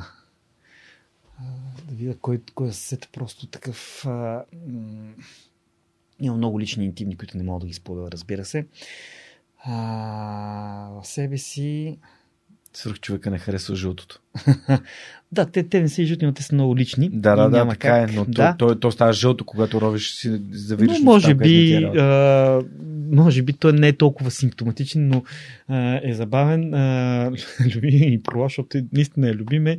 Бяха ме поканени да участвам в черешката на тортата. А, оказах се си невероятно интересни хора, с които станаха приятели като Георги Милков и Поли Генова. А, аз поред обективни и субективни причини, че много учим да готвя, не можа да се справя на топ ниво. Тогава и баща ми беше с COVID, нали, бях притеснен и както и да е много неща, но определено си бях за последно място. Но когато а, шеф Манчев обяви класирането и каза последно място Георги Бардаров, аз толкова си ядосах, че до края на, на снимането на този епизод не, не отвори повече нито една дума, не, не, не, казах. Не, Абсолютно си бях за последно място. И а, това беше любим провал на тази гледна точка, защото после получих много силна критика от най-близките си хора и абсолютно вярно е, че а, първо не мога да си номер едно във всичко. Това е ясно. А, второ, а, слушай хората, когато те критикуват, защото а, не може да си изгледаш една кула, в която да си, да си мислиш колко си велик. Нали, трябва да видиш някъде, където имаш грешки и пропуски. И така нататък. И трето, а, а, и трето, което е много важно, ам, комуникацията с, с хората а, минава през осъзнаването, че не винаги ти си прави. В смисъл трябва да допуснеш мисълта, че човек от ще е правя и да не трябваше да го преживяваш изключително много. Така че това е, може би, така, този, за който се сещам. Не е най-важният обаче, със сигурност. Има са много по-важни провали в живота си, които са ни помагали повече, но айде да кажем, този е любимия. Страхотно. А благодаря ти много. Смятам, че хората трябва да си дадат сметка, че всички се провалят. Малко ли е много. Да, и се сещам за една мисъл, една прекъснахте. Не. А, имах един такъв много тежък личен период, който обяснях как всичко е свършило в моя живот, няма как да се случи нещо ново. След това се случиха безкрайно много и хубави неща. Един приятел от казарната Кирчо, с който на времето в Шезло в Племен бяхме, написахме писмо до краля на Сент Винсент и Гренадини и беше уникална история и забавни. Той ни отговори, между другото. Той е 96-та година. А, и тогава, точно в този период, Кирчо беше дошъл в София, той е във Варни, се видяхме и аз му обясня и каза, и ми преди той чете много така историческа литература, войнат, истинския войн, има пред всеки един човек, разбира се, затова е войн да пада много пъти и да става. Много пъти сложил, че падаме и много пъти трябва да ставаме. И това, е, това ни изгражда като хора това е най-голямата смелост. Да стане след падането. Всеки един от нас пада. Понякога заради други хора, понякога заради самия себе си. Но ти трябва да намериш силата първо себе си. Да знаеш, след хората да ти помогнат. Първо ти трябва да намериш силата да станеш. страхотен финал на нашия разговор. Благодаря ти много, даже беше изключително удоволствие да си поговорим и наистина трудно ще ми е да сложа точка на този разговор и а, си оставям възможността в бъдеще, като измисля какъв е точно а, формата, в който каня гостите отново да продължаваме да си говориме, да те поканя, за да продължим. Пожелавам успехи в писането на следващия, а, следващия роман на Георги Бардаров или на Бардаров. или на Бардаров. да, искам да благодаря на, на Теди. А, специално епизода е 105. Ако не сте слушали епизода с Теди Димитрова или Теди Малинова по това време, когато сме го записали, а, определено може да го чуете, тъй като той е само на аудио. И ам, какво друго да, да, да кажа?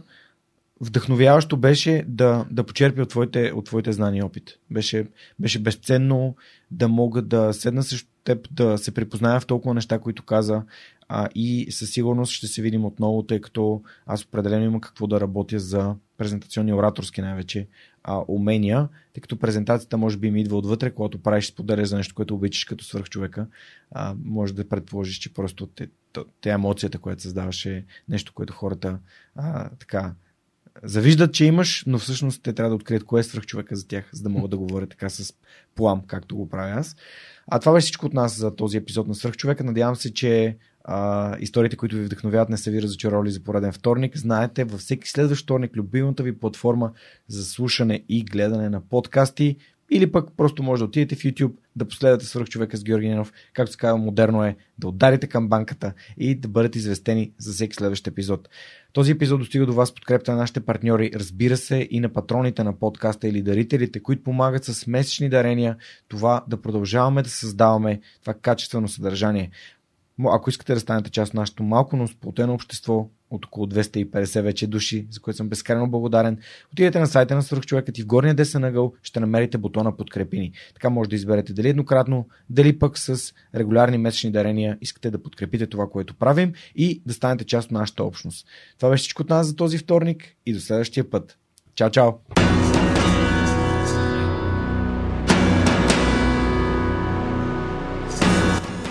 Свърх човека достига до вас благодарение на подкрепата и усилената работа на хората от екипа.